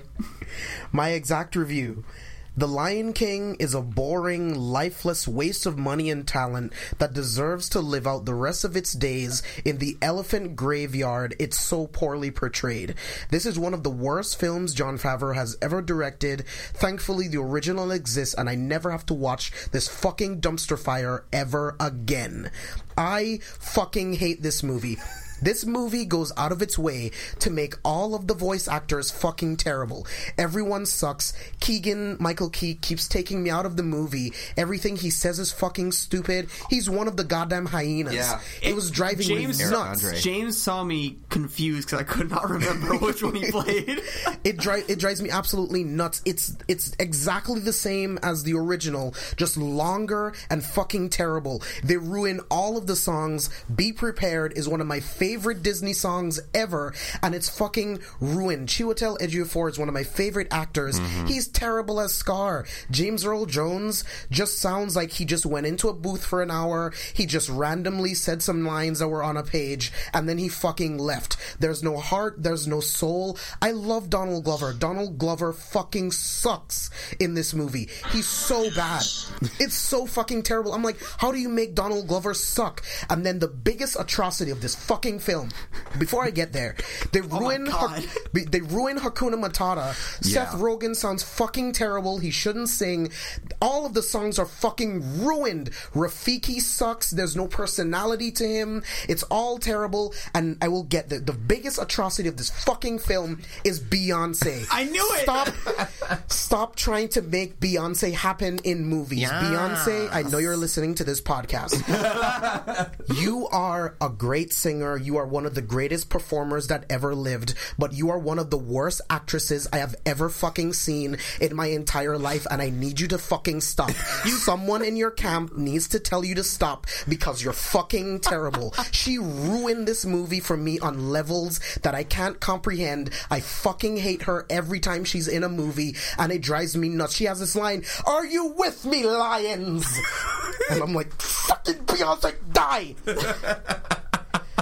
You clearly have not seen the Pink Panther with Steve Martin. She I have is, not. well, I, I, that's one of my guilty pleasures. It's hilarious. But she's in that, and Dude, she's you ever see so stiff. No, She was Oh so my bad. god, she's so fucking.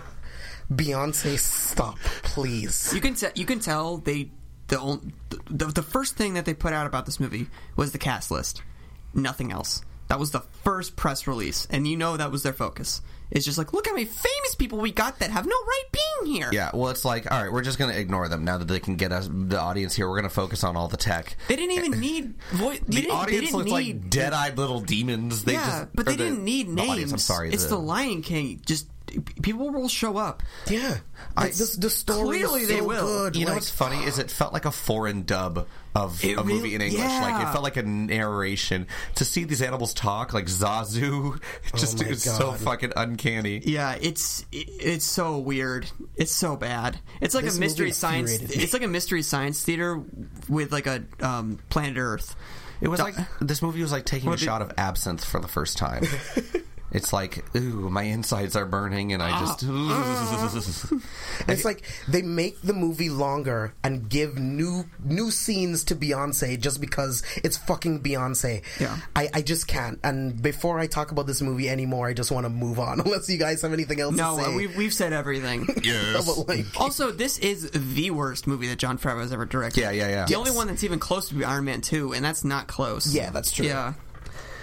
Because he he did a really good job with the Jungle Book. I really liked seeing did. you get irritated. Just Oh, dude, God. that was I'm not four. done. Just wait. I'm not done. Man, see, you know what's funny is the more this list goes along, the more I get giddy, and I'm like, this movie, man. Um, my number three is Cats. Believe it or not, no, I'm kidding. It's much higher. Um, my number three, Meow, um, is Replicas. I'm surprised it mm. was that low on your list. I love Keanu so much, and I think he's good in the movie. I think the concept is Keanu good. I just, not good in the movie. I thought it was good. He's like, what? What? How is my family alive? It's like him and Knock Knock. Like he needs good direction. he needs good It direction. was free pizza.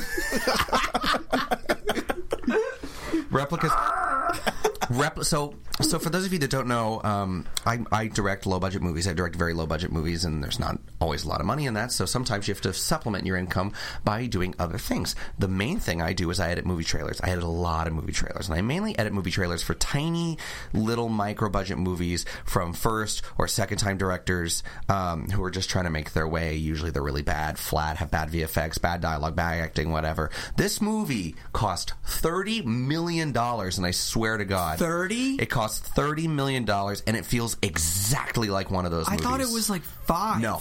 Oh Yeah. my god. it cost thirty million dollars. It feels exactly like one of those movies that I would do a trailer for. Alice Eve is completely deadpan throughout the whole movie. She's like, "But I love you, Keanu," and he's like, But the thing about my family is, you guys died in a car wreck. and Thomas Middleditch is like, "I'm, I'm, I was shooting a commercial, and I thought I'd rock it over here and deliver this sci-fi mumbo jumbo dialogue." You know, the the dialogue is very like, it's it, it- it's like magic. It's like I have to get the quantum radiator over over to the the, Oh. the microchip makers by morning, or else they'll die. It's what Rick and Morty makes fun of because they make up the wackiest names. For It their does. Stuff. It yeah. felt. It honestly felt like Rick and Morty dialogue in a bad way. And then too, there'd be jokes out of nowhere. It's like My family, they're dead. It's like, but fuck your wife, right? you know what I mean? Like, it'd be like, what? And so I truly couldn't tell what was an intentional joke and what was unintentionally hilarious. And the CGI, I mean, a lot of it is passable. But the robot that Keanu Reeves gets his body put into, it starts out sci-fi mumbo jumbo, and then it quickly devolves into really bad thriller tropes where people are like showing up at the house. It's like, I know what you did. And Keanu's like, How could you know what I did? My family is right here. you know and it's like i know you put them in the quantum vat under seven hours well i don't know it was like bad like bad chernobyl dialogue Yeah. like um it was just really bad and i sat there it was like it was like watching someone set them it's like watching that monk set himself on fire i'm like whoa man I can't believe that someone would do that. can't believe I'm watching this atrocity. It's got to mean something, man. Like, you can't just do that. uh, it did. It felt like a crime against humanity. You know, uh, it was really bad, and I was shocked to see its price tag. And normally, like I said, this is a special kind of bad movie by a first-time director for ten, twenty thousand dollars. No, thirty million dollars. Not a first-time director. Not a first-time writer. and it went into theaters, and it's very clearly a dude who had a bunch of connections who wanted to pump something out, and it's honestly a sad, bummer, embarrassing little movie that has no reason to exist. And honestly, it, it, it probably made me angrier than any other movie because I'm just like, why the fuck is this exist? Why why can't I get a gig like this? You know, Yeah. with thirty million, Crawl cost fucking ten million dollars. Crawl, and Crawl was beautifully done. Yeah. and Loved Replicas Crawl. was thirty million dollars, and it was not. so it was like Lion King too, where the implications in the industry just really make me frustrated. Um, so I give this zero meows out of five. More like zero. My family. Out of I give this. I, if I had to give it a score, I would say that my family died in a car crash, and I would say I'd rather have that happen than watch replicas again. Okay, so my number three is a really inspirational film that I felt a lot for. It's called Overcomer, and it's. Y- y- you go ahead, Aaron. I'm sorry. I'm going to dump on you. I just have to say, Alex Kendrick, I hope you're listening to this because you are a You know god awful director, actor, and writer. You and your brother both, who He's own this so- awful company, who makes this propaganda. He's so dopey. He's so dopey, and I really expected him to be this arrogant ass. He's not. He's not. That's the funny part because he was in. It's pathetic. Because he was in War Room and he directed War Room, and that movie was very clearly uh, a cash grab for um, the very religious black audience because. They they even they dude they told a story about how they wrote it as white people and then they and then in a dream God told them to make them black people and I'm like uh no you watched Tyler Perry movie and saw the the the uh, the return rate that you got on that, and you were like, "Oh, we can make more money that way," and it worked. it's these movies are hilariously pandering to the Southern African American religious audience, and so they, they it's it's that stereotype of the old wise black man. Like, Yes. it really is. The No, no, black we, wizard. we looked it up. We didn't know that was like a real. No, term. I did. I saw it, and No, I was. you showed it to me. Yeah, Yeah. because I'm like, this is the old wise black man trope. Yeah, it's Um, and they did that in War Room with the lady that was there. Um, they did it with um, I don't know if they did it in Fireproof. All all I, all I have to tell you about Fireproof is, is that Kirk Cameron has a porn addiction. Oh God. and it's so funny because at one point he's looking up boats because he wants to buy a boat. That's one of the main plot points. And then it, a pop up ad comes up because this is made in like 2005, and it was like, "Hey, want to see more?" And it's this busty girl in a bikini, and he like has this like this panic attack. So, I about actually- wait, wait, I'm not finished. that he wants to. That he, he he's like, oh, I want to look at that. I really want to look at that, and he wants to click on it. And I'm like, dude, the X button is like right there. Just keep looking at your boat, bud. And uh, no, the next cut is him throwing his computer in the garbage. and then his wife comes home later, and the computer is replaced with flowers that says "I love you more." So I talked to somebody who had worked a bunch of Christian sets. Anyway, I have insider knowledge that Kirk Cameron is definitely gay. You've heard it here first. It's pretty obvious if you watch uh, Saving Christmas. He's he's very gay in that. I, you know what? I wish, I wish he'd come out for his own sake. Maybe he'd make great gay movies. I mean, He already could- does. no, okay, but okay. Aside from outing someone like that, which everyone already knew, I don't know. I um, just heard a rumor. so I'm gonna it's like bl- such I'm, a blind Gonna, rumor from someone who worked on one of those sets. I'm gonna blast it out there. It's just, you know what? I heard it and it felt true, and so now here we are. Um, no, but th- this again, Aaron put it best. And he's like, "This movie forgets that it's a Christian movie." does, I love we we were an hour in, and we were like, "They haven't brought up God once." And then all of a sudden, the um, Alex Kendrick's character is sitting down, dumping on this guy, and the guy goes.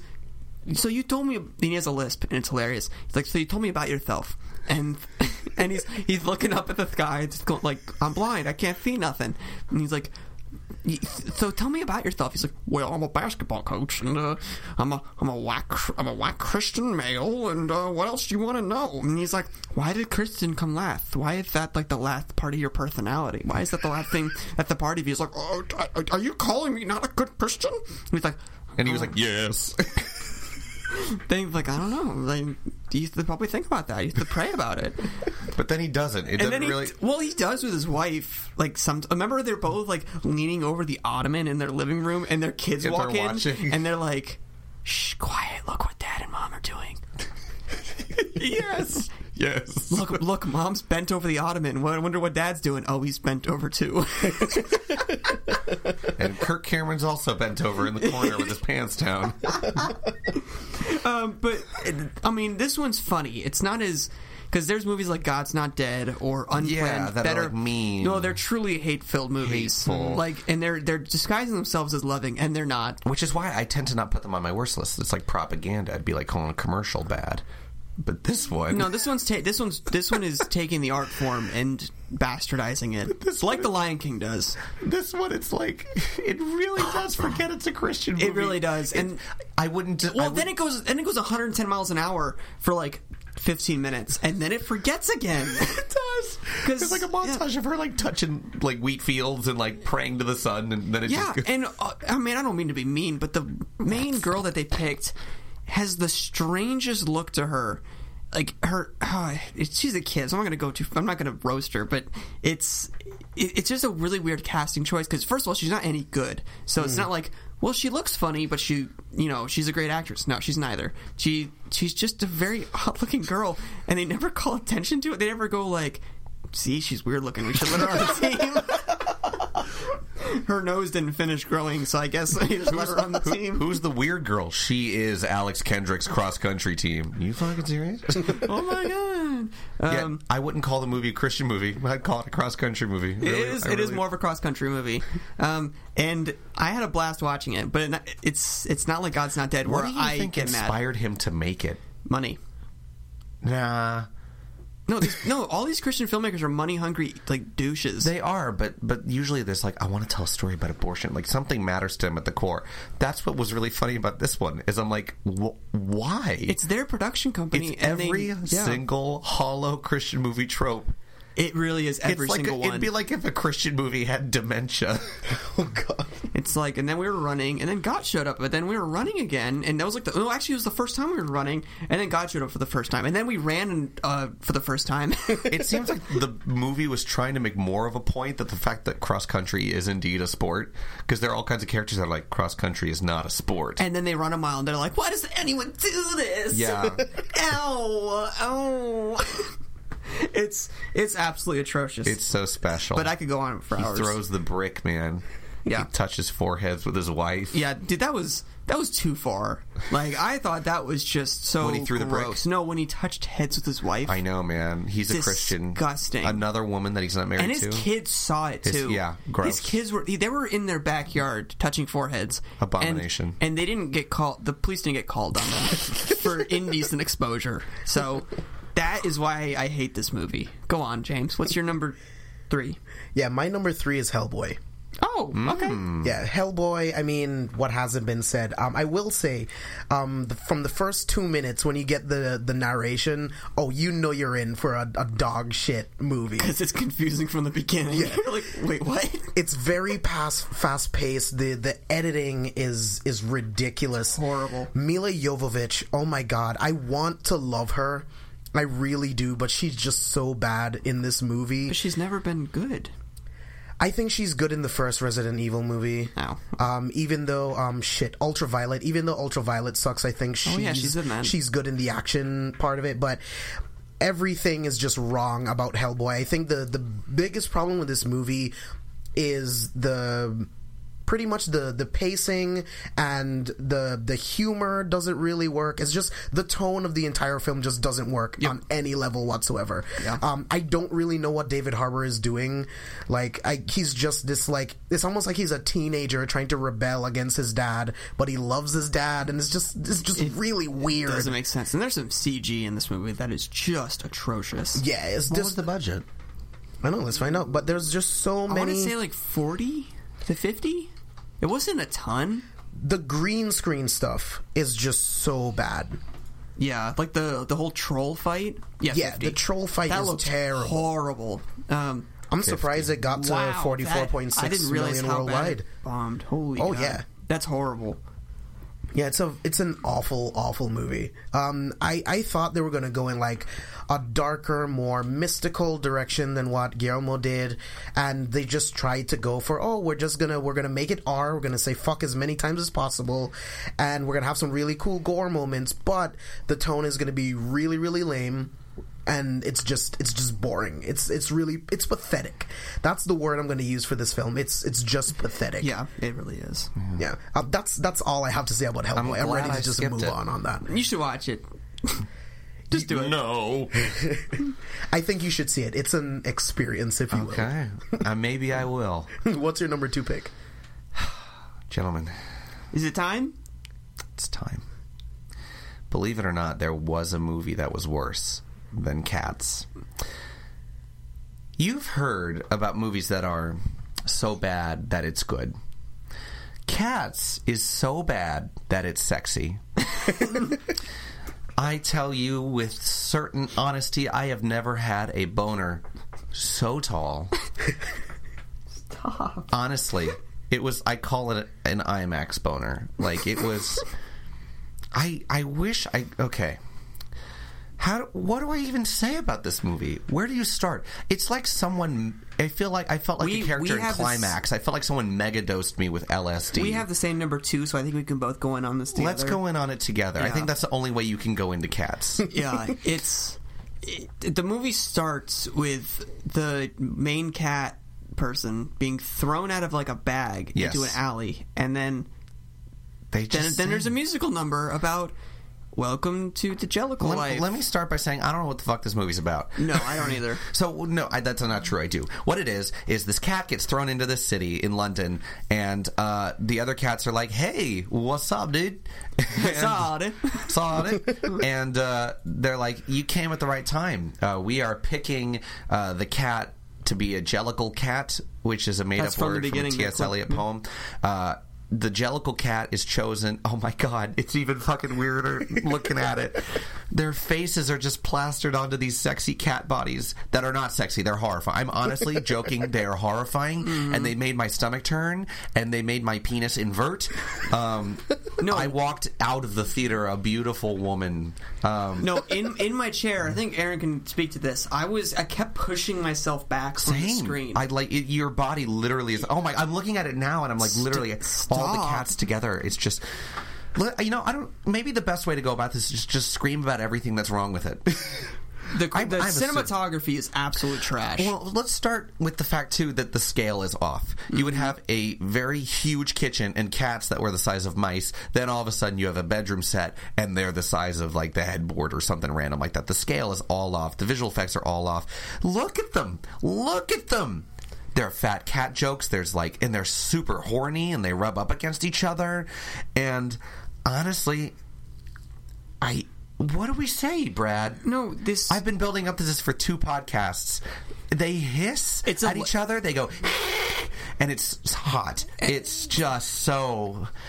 Well, then you can. There's the movie glitches, like the the the visual effects glitch out. Um, Really? Yeah, yeah, yeah. Like we saw it without the patch. yeah, Oh, there are times where you could tell their their real faces were trying to catch up with the like the Cat other bodies. the cat Jesus. bodies. Um, the oh, the, the movement, man. It's Look at that, so bad. The props were bad. I don't. Oh I just God. the choreographer from Hamilton. Are you kidding me?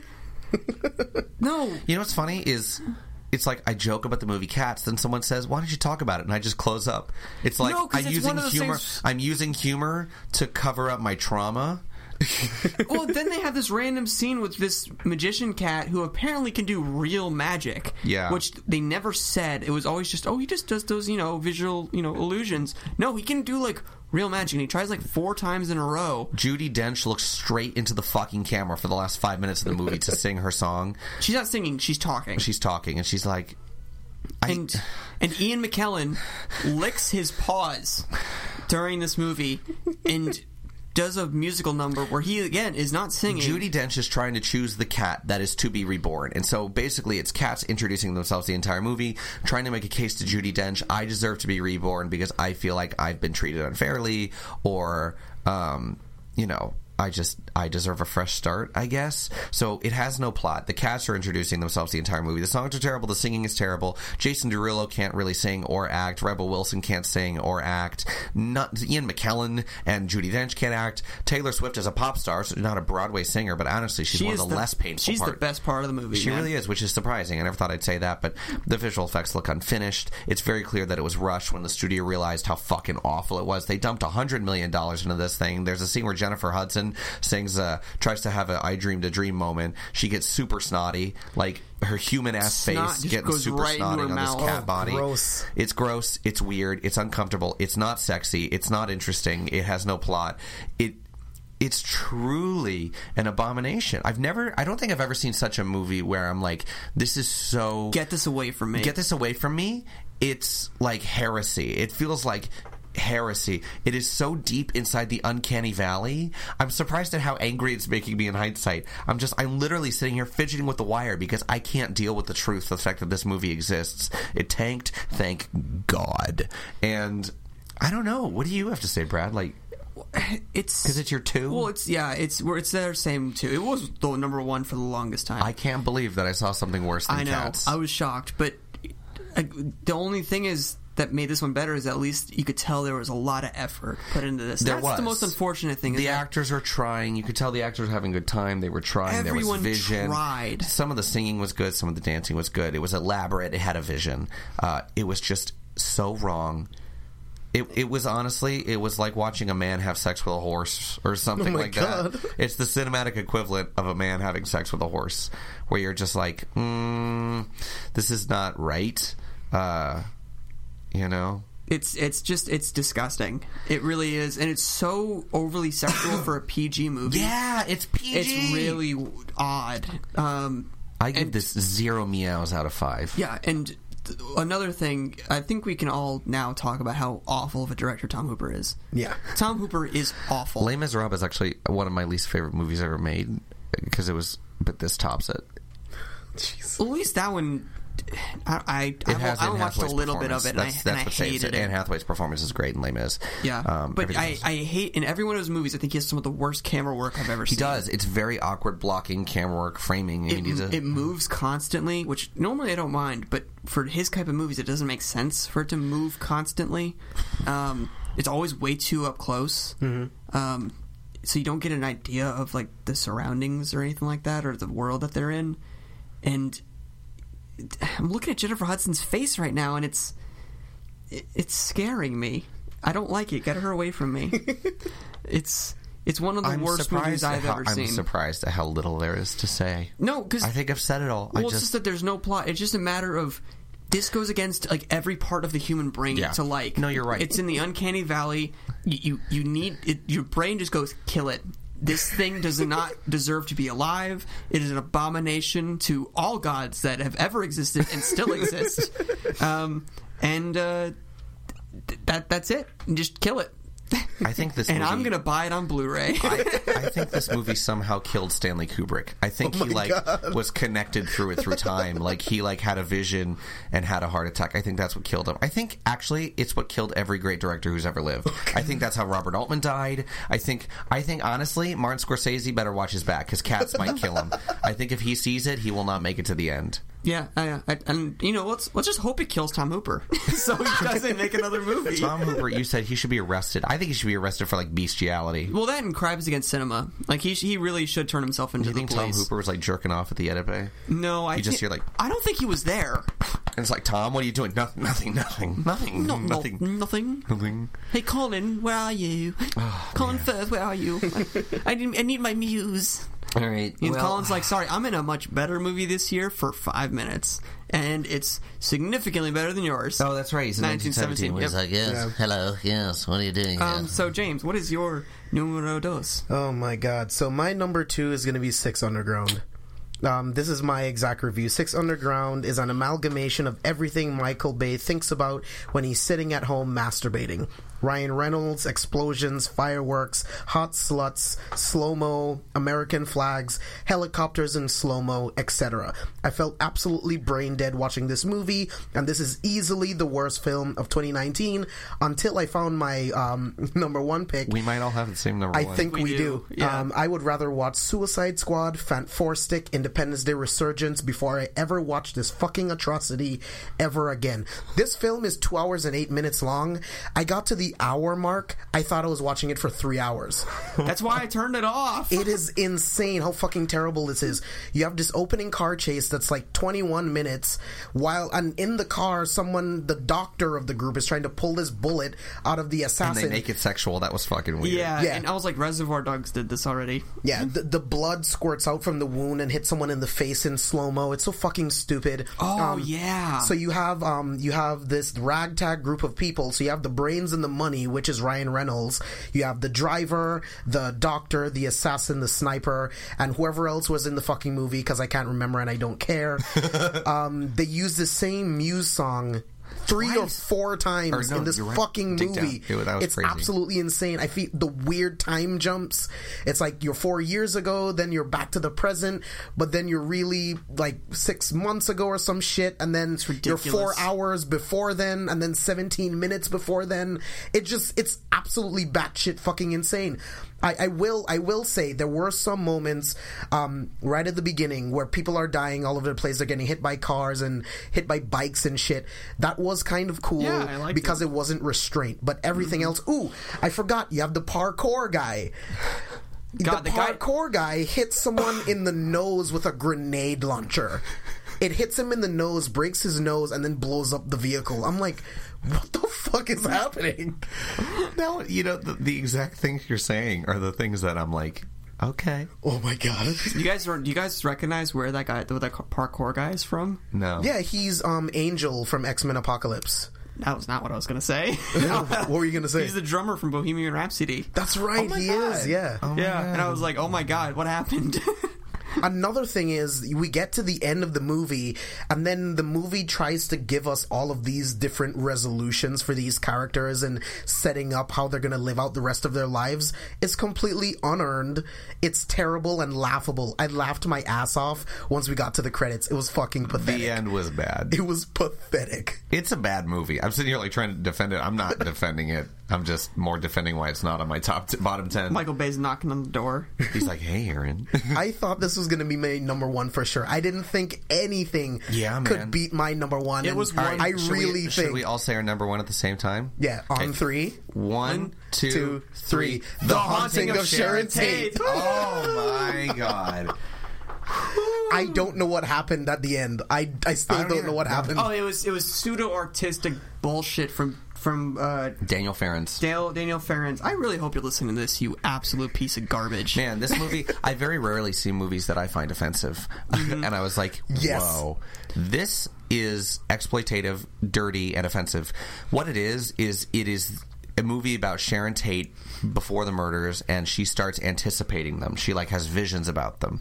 And surprise, they happen. But they're trying to rip off Once Upon a Time in Hollywood, I think, preemptively. Yes. Pretty and so she ends up That's killing- what I thought, Yeah. yeah. she ends up killing everybody, or they end up killing the guys. But then at the same time, they don't. It's this idea. Exactly. It's like a parallel universe. It was a Well, it's when they're walking out, they leave the fence, and then she doesn't go with them, and she walks back and sees all their bodies. Um, on the, and then she even finds her own body. yeah. It was supposed to be like. Oh, by the way, my quote is uh, right when she uncovers her dead body. Narration is, "I'm a fairy princess." She's literally said that, and then it went back to that like pseudo, you know, found footage, like black and white thing that they were going to do in the beginning, when she could not hold an accent to No. save her life. I was just about to say that. Does she have an accent? Does she not have an accent? she tried. Hilary Duff is so Robbie, terrible. After Margot Robbie nails her Sharon Tate, to watch Hilary Duff, it's embarrassing. it really is. and it you know what's really more is. embarrassing is that Hillary Duff was one of the producers. God, yeah, she is. Yeah, Yeah. the dialogue's terrible. The dialogue is editing so bad. really weird. It's the worst writing of the year. Yeah. it, by Oh, far. yeah. It's Oh, like, yeah. well, and it reminds me again of a movie I would do a trailer for, where they'd be like, "How's the baby, Sharon Tate? Is Father Roman Polanski still in London?" And she walks into a room and finds Rosemary's baby script just sitting somewhere, and that's it. And they just move on to the next thing that she just goes, huh, and just moves on. Yeah. It it's really bad, and these scare well the scare scenes are obviously terrible. And there's nothing. Nor with all of these movies, there have been concessions, haven't there? Of like, well, At at, least least, this. X Y Z. Yeah. Um, This has none of it. none. Yeah. every I don't know how you fuck up. It, I'm not one to be a stickler for history. It it is grossly anachronistic. What did I say? What did I say in my review? Let me see what I said on Letterboxd. Um, I said the following. Holy shit. This may be genuinely one of the most disgusting, awful movies I've ever seen. God awful dialogue, grossly anachronistic, no attention to detail or historical accuracy, ridiculously padded runtime. They're trying so hard to hit that 90 minute mark, That- man. They're just Oh, wondering. yeah. The editor admitted they did that shitty slowdown because they were running. They needed to hit their Yeah. their time. I believe it. Uh, awful acting, horribly exploitative. It's also so dull and boring and nonsensical for something grotesque. It feels like a tiny studio cashing in on the advan- anniversary of the Manson murders and trying to do a preemptive mockbuster of Once Upon a Time in Hollywood, like, you know, rewriting history. It's a really embarrassing movie. It's really bad. Um, and I, I'm all giggly about all the other ones, man, but I ain't giggly about this one. Movies like this, I'm glad insulting. everybody. I'm. It's insulting, and I'm really glad that everybody sees that. He's doing an O.J. Simpson one next. The director. you already did Jesus. it. Out. We, you Oh, can rent did? it right now. Oh, Oh my god. Yeah, um, and I've heard it's just as bad. Yeah. Um, it just people have like told him like in interviews, hey, this is offensive, and he just dodges the question every time because he's a hack. And, he, and he, he just wants to. He has no creative bone in his body, so he has to take other people's strategies and not say anything about them or give them any sort of perspective like real filmmakers do. No, he just has to take and go. This is mine now, and then just do whatever the fuck he wants. Yeah. 'Cause He, oh, I hate him so much. It's like why Hilary Duff? Like I, I don't get the choice. Like she kind of looks like her. I, get- I get that. I don't see it. I don't either. a, a little bit. Like, I'm like, what was the last thing she acted in? Like, why do you think, like, after not acting she's for done some so, TV shows. but I like, think. why? Why did she do it? I don't know. I don't know. She think it was a chance. To, you can't read that I- script and be like, "This the- is my chance to give a great performance. What was it in the uh, trivia? It was like she she found she felt like honored and like inspired or something to play her. whatever Money? Yeah, probably. I don't know. She's married to, to like a rich guy, so that No. can't be it. She isn't she divorced? No, she just re- she just got remarried. The ridiculously shaky ass camera work that Yeah. makes no sense for the story. The editing You is also, yeah, I was gonna say you can't tell what's going on in this movie. It gets pretty violent at some points, but then you realize it's just a premonition. It's like, well, then you, you, you That just screwed the only thing the that digital blood could have gone for you. Yeah, the digital blood is pretty it, horrible. It goes through like layers that it shouldn't be shown through. It, like it, it's like on the complete f- like front end of the movie. There's like no layering to it at all. So it's just the worst fake blood I've ever seen. Yeah. Man, yeah, it's a special kind of bad. And the the people who play the the Manson killers are so over the top and awful. Oh my god. Yeah, well, they don't look like them. Nobody looks like anybody. Nope. Tex Nobody- Watson for some reason just looks like this hunk. Yeah. Like Yeah. like some white supremacist guy. I'm like, what Exactly. The hell? Like it doesn't make any sense. Tex That Watson guy was such should never no. deliver lines ever No. again in his He's life. like, we're doing the devil's business. I'm like, they didn't actually say that, did they? And I looked up, they actually did say yeah, that. yeah. Man, And then they oh w- one one point I want to make about this about the Ted Bundy movie and also about Richard Jewell. If you're making a movie about real things, do not use stock footage of the real person that you're showing. it takes you out. It takes you out completely. What a dumb thing to do. And, Yeah, and this movie I does it. hate it. And like this director does a lot of documentaries and i understand he wanted to be somewhat realistic in some of the things that he was showing you know trying to show footage of the actual people but it just doesn't work. Like you said it just takes you out because i see sharon tate and then i see um i almost call her lizzie mcguire. And then i see hilary duff. Like it just doesn't you know it's work. bad when you can't remember what her character is and it's in the title. Man, you ca- yeah, you can't when you can't remember it's Sharon fucking Tate. and they tried to play up the the scares and the horror with like playing the tape backwards and it's playing um helter skelter. And i'm like dude this is terrible direction. Like it doesn't work at all. I'm just bored out of my mind. The biggest thing for me with this film is that i couldn't stay locked in. I was Yeah, constantly I was fading checked out. I was checking my phone. And then I, I noticed i checked my phone and then the movie was just over. And i'm like okay well i now i need to rewind it I know. so i can see what happens I, I just I just don't get the idea of making this movie. I It's, just it's truly insulting to Yeah. Sharon Tate and her legacy. And Hell, even her family, her, her sister was like, "Don't make this," and he did it anyway. no, yeah, he, he he's, he's very clear a, a shock idiot. Yeah, that's real. That's all he is. And even in even then, the violence is the violence isn't that shocking. No, It's I've seen the movie's not. That's that's also why it's so bad. It's not even. It doesn't even have credit as an exploitation or piece of extreme cinema, or you could even say it's brave. It is exploitative and dull and flat and uninteresting. There's nothing interesting about it. yeah. I'm seeing we're watching the trailer again, and I just keep reliving Hilary Duff's performance. Like she's she's the worst part of this movie. By I don't know, man. The I one who know, plays the man. Folgers friend, girl. yeah, Abigail Folger. She's awful. Um, well, every, everyone is awful. Like, we're just I don't think it's I, it's hard to tell whose fault it is. I think it's definitely the director's fault. No, man, But they're all bad. th- they're bad though. Like, this is a level of bad you can't direct them well. Like the guy who plays um, Wojciech, is that his name? Yeah. Uh, he's actually like Polish, and his accent sounds, Sounds terrible. fake. So I don't understand what's going on. Yeah, Hilary Duff was really bad. Mm-hmm. Man, I couldn't believe it when I saw it. Like a movie worse than Cats. Yeah, and her friends suck. Like this guy keeps coming to the house. He's obviously fucking weird and creepy. Call the fucking police. That and they, he many- shouldn't be here. How many stacks of tapes did they have to get at their house before they're like, "Oh, this is weird"? Yeah. Yeah, and it's like, oh well, this is just a guy that's just trying to get a record deal. Clearly, fucking not. He's a weirdo. Also, n- none of them are are any of them involved in the music industry? Yeah. Which one? I mean, oh, they were uh, friends with Brian Wilson, and they were. Wasn't it the previous owner of the house that was a Oh, record yeah. producer?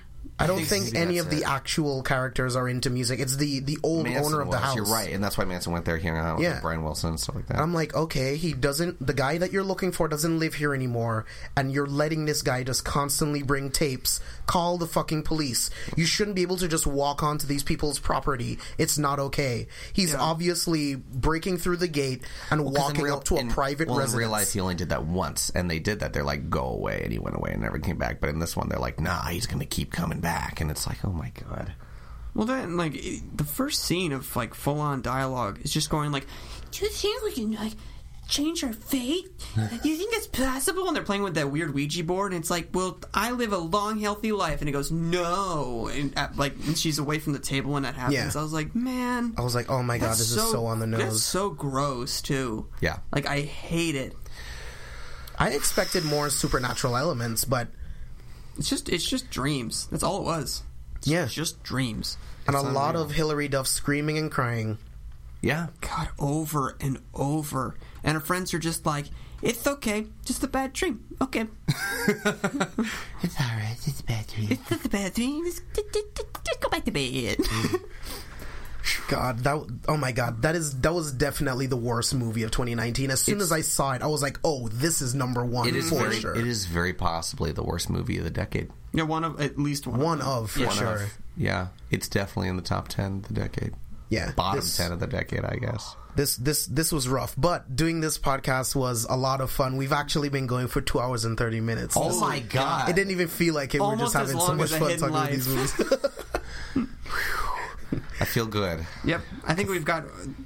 Now we've gotten all that negativity out. I We would just like to enjoy the year. Well, and also I just want to express something to the audience and to the listeners. You know, I you know it means a lot uh, that that you listen and really, really, really. Um, I'm sorry. I'm going to dump on you. that is the that's the theme of this episode. I'm, I'm, I didn't, we didn't mean to dump on you. I'm sorry. Um, so real quick before we head out, why don't you guys um, give us uh, one more quick rundown of your uh, top ten worst movies? Brad, let's start with you. Okay, uh, number 10, Us. Number 9, Velvet Buzzsaw. Number 8, Hellboy. Number 7, Gemini Man. Number 6, Captain Marvel. Number 5, The Lion King. Number 4, Six Underground. Number 3, Overcomer. Number 2, Cats. And number 1, The Haunting of Sharon Tate. Number 10, Cats. Number 9, Cats. Number 8, through 2, Cats. Number 1, The Haunting of Sheraton. No. Uh, 10, Us. 9, Extremely Wicked, Incredibly Shockingly Evil and Vile and Gross and Bad. Uh, number 7, you know, fuck, 10, 9, 8. Number 8 is the Banana Splits movie. Number 7 is The Curse of La La La, La Lorena.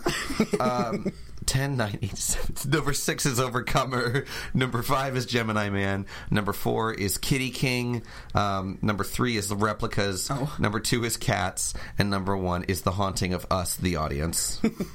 Uh, number 10, Countdown. Number 9, Shaft. Number 8, Replicas. Number 7, Escape Room. Number 6, Gemini Man. Number 5, The Curse of La Llorona. Number 4, The fucking Lion King. number 3, Hellboy. Number 2, Six Underground. Number 1, The Haunting of Sharon Tate. Absolutely terrible, terrible, terrible movies, and I'm glad we got to talk about them. That was that mm-hmm. was a lot of fun. that was therapeutic. Very. Yeah. I needed to get those rants out because I was waiting for the podcast, and Lion King pissed me off so fucking much, dude. I was so angry. You know what's funny? I actually think La Llorona might have pissed me off the most. Just because I make horror movies and I'm like, I need the, I, I deserve this budget. Oh, you have one of the, you have a tape player that Sharon Tate had. All right, guys, we are going to wrap it up here. This was just so much fun to do. Um, Brad and Aaron will be back next week, and we will be doing our top 10 picks of the most anticipated films of 2020. Oh, I gotta So- make that. Yeah, I, I didn't know we're coming back. We're doing it. Let's do it. You know what I have to say to that? Yes.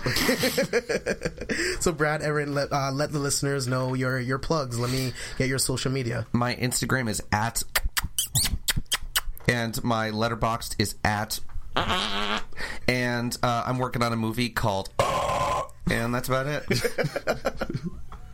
I'm like working on that movie too, and I don't know what that is. Um, well, I'm actually gonna give out social media. my my social media is at Aaron Mirtes A A R O N M I R T E S. I direct movies. I direct. Uh, I did a movie called Clowntergeist. You might have heard of that one. It's not very good. I wouldn't watch it, but I would watch Curse of the Nun, my second movie, my third movie, American Hunt. I'm. Uh, I just finished up a movie called The Alpha Test, which is really exciting and really. I'm really good. I'm really pleased with it. Uh, that comes out early next year. I'm sorry, early this year. Well about to say, like, what? Welcome to 2020. Yeah. Comes out in a couple months. Uh, I'm finishing up my movie Ouija Craft, and Brad and I are actually working on a sort of puzzle thriller. I don't want to say anything about it, but Mm-hmm. we start building the sets for that next month, and we're excited. Um, We're actually gonna have James on set for that. we are. Yeah, I James is can't gonna come wait. on Yeah. set for that. Um, but yeah, and my Letterboxd is a secret, so stay away. It's great. Just look at my following, and you'll find him. You won't find me. I mean, you you might. You might. You can just assume it's me. It's fine. Okay. Um, well, you can follow me Instagram b belemjian b e l e m j i a n. Uh, Twitter's the same. Just look up my name on Letterboxd. I'm on there as well. Um, I'm pretty active on all three, and uh, yeah. And when it comes to stuff to look out for, um, I'm in Curse of the Nun, as a lot of foreign people know. Yeah. they love to message me on social media, Oh, cool. and they, they, but they're very entitled about me responding back to them Yeah, and following them back. so. I don't respond. Um, if you guys are listening, stop doing that, please. Um, I'm also in American Hunt. That's available on Tubi and on. it's uh, on. It's available on Tubi for free. Yeah, I, I would really urge everyone to we check it a out. we had a hard time, but it was a blast making. Yeah. Um, and then uh, I will be in the alpha test coming out in a couple months. Mm-hmm. Um, I have a small part in Ouija Craft. Um, that's we. I made up a whole backstory for. it. It's a lot of fun. Um, and then uh, that the, the movie that Brandon Yeah, and I are we're working working on, on. Brandon and I are it's writing a, it's it a cage. That's a chamber thriller. I Well, guess it's you our, call it's our first full-on co-writing. Yes. Um, Um, you're and producing fully, and co-writing. fully like co-funded as well. Yeah, we're Yep. co-funding it. Uh, you're the lead. We're Mm-hmm. co-writing it. We're co-producing it, and then I'm directing, shooting, and editing. Yep. Um, so yeah, And that's what that's that's kind of what we're up to. It's going to be a very busy year. Mm-hmm. Yeah, and I can't wait to be a part of it, and you guys are going to be also on the podcast oh I a lot forgot. more. I just had a movie come out called Cats, and Oh, and then Aaron just pull. He does the Mission Impossible. He pulls off the fake mask, and it's Tom Hooper. I'm like, I just told Tom Hooper to kill himself. Like, oops. I I, I joker you. You get what you fucking deserve. Uh, you guys can find me on Letterboxd because I'm finally on it now, and it's my latest addiction. Um, you can find me on Letterboxd at JB Exclusive. You can find me everywhere else on social media at C the number four spoilers. Head over to KevinForSpoilers.com to get links to all of the podcasts on the Kevin for Spoilers podcast network. We also do articles on anime, gaming, TV, movies, absolutely everything, and all of the links to our social media. You can find them there as well if you have a hard time. So head on over there there. Again, guys, thank you so much for listening, and we will see you guys next time. I'm sorry for moved on you.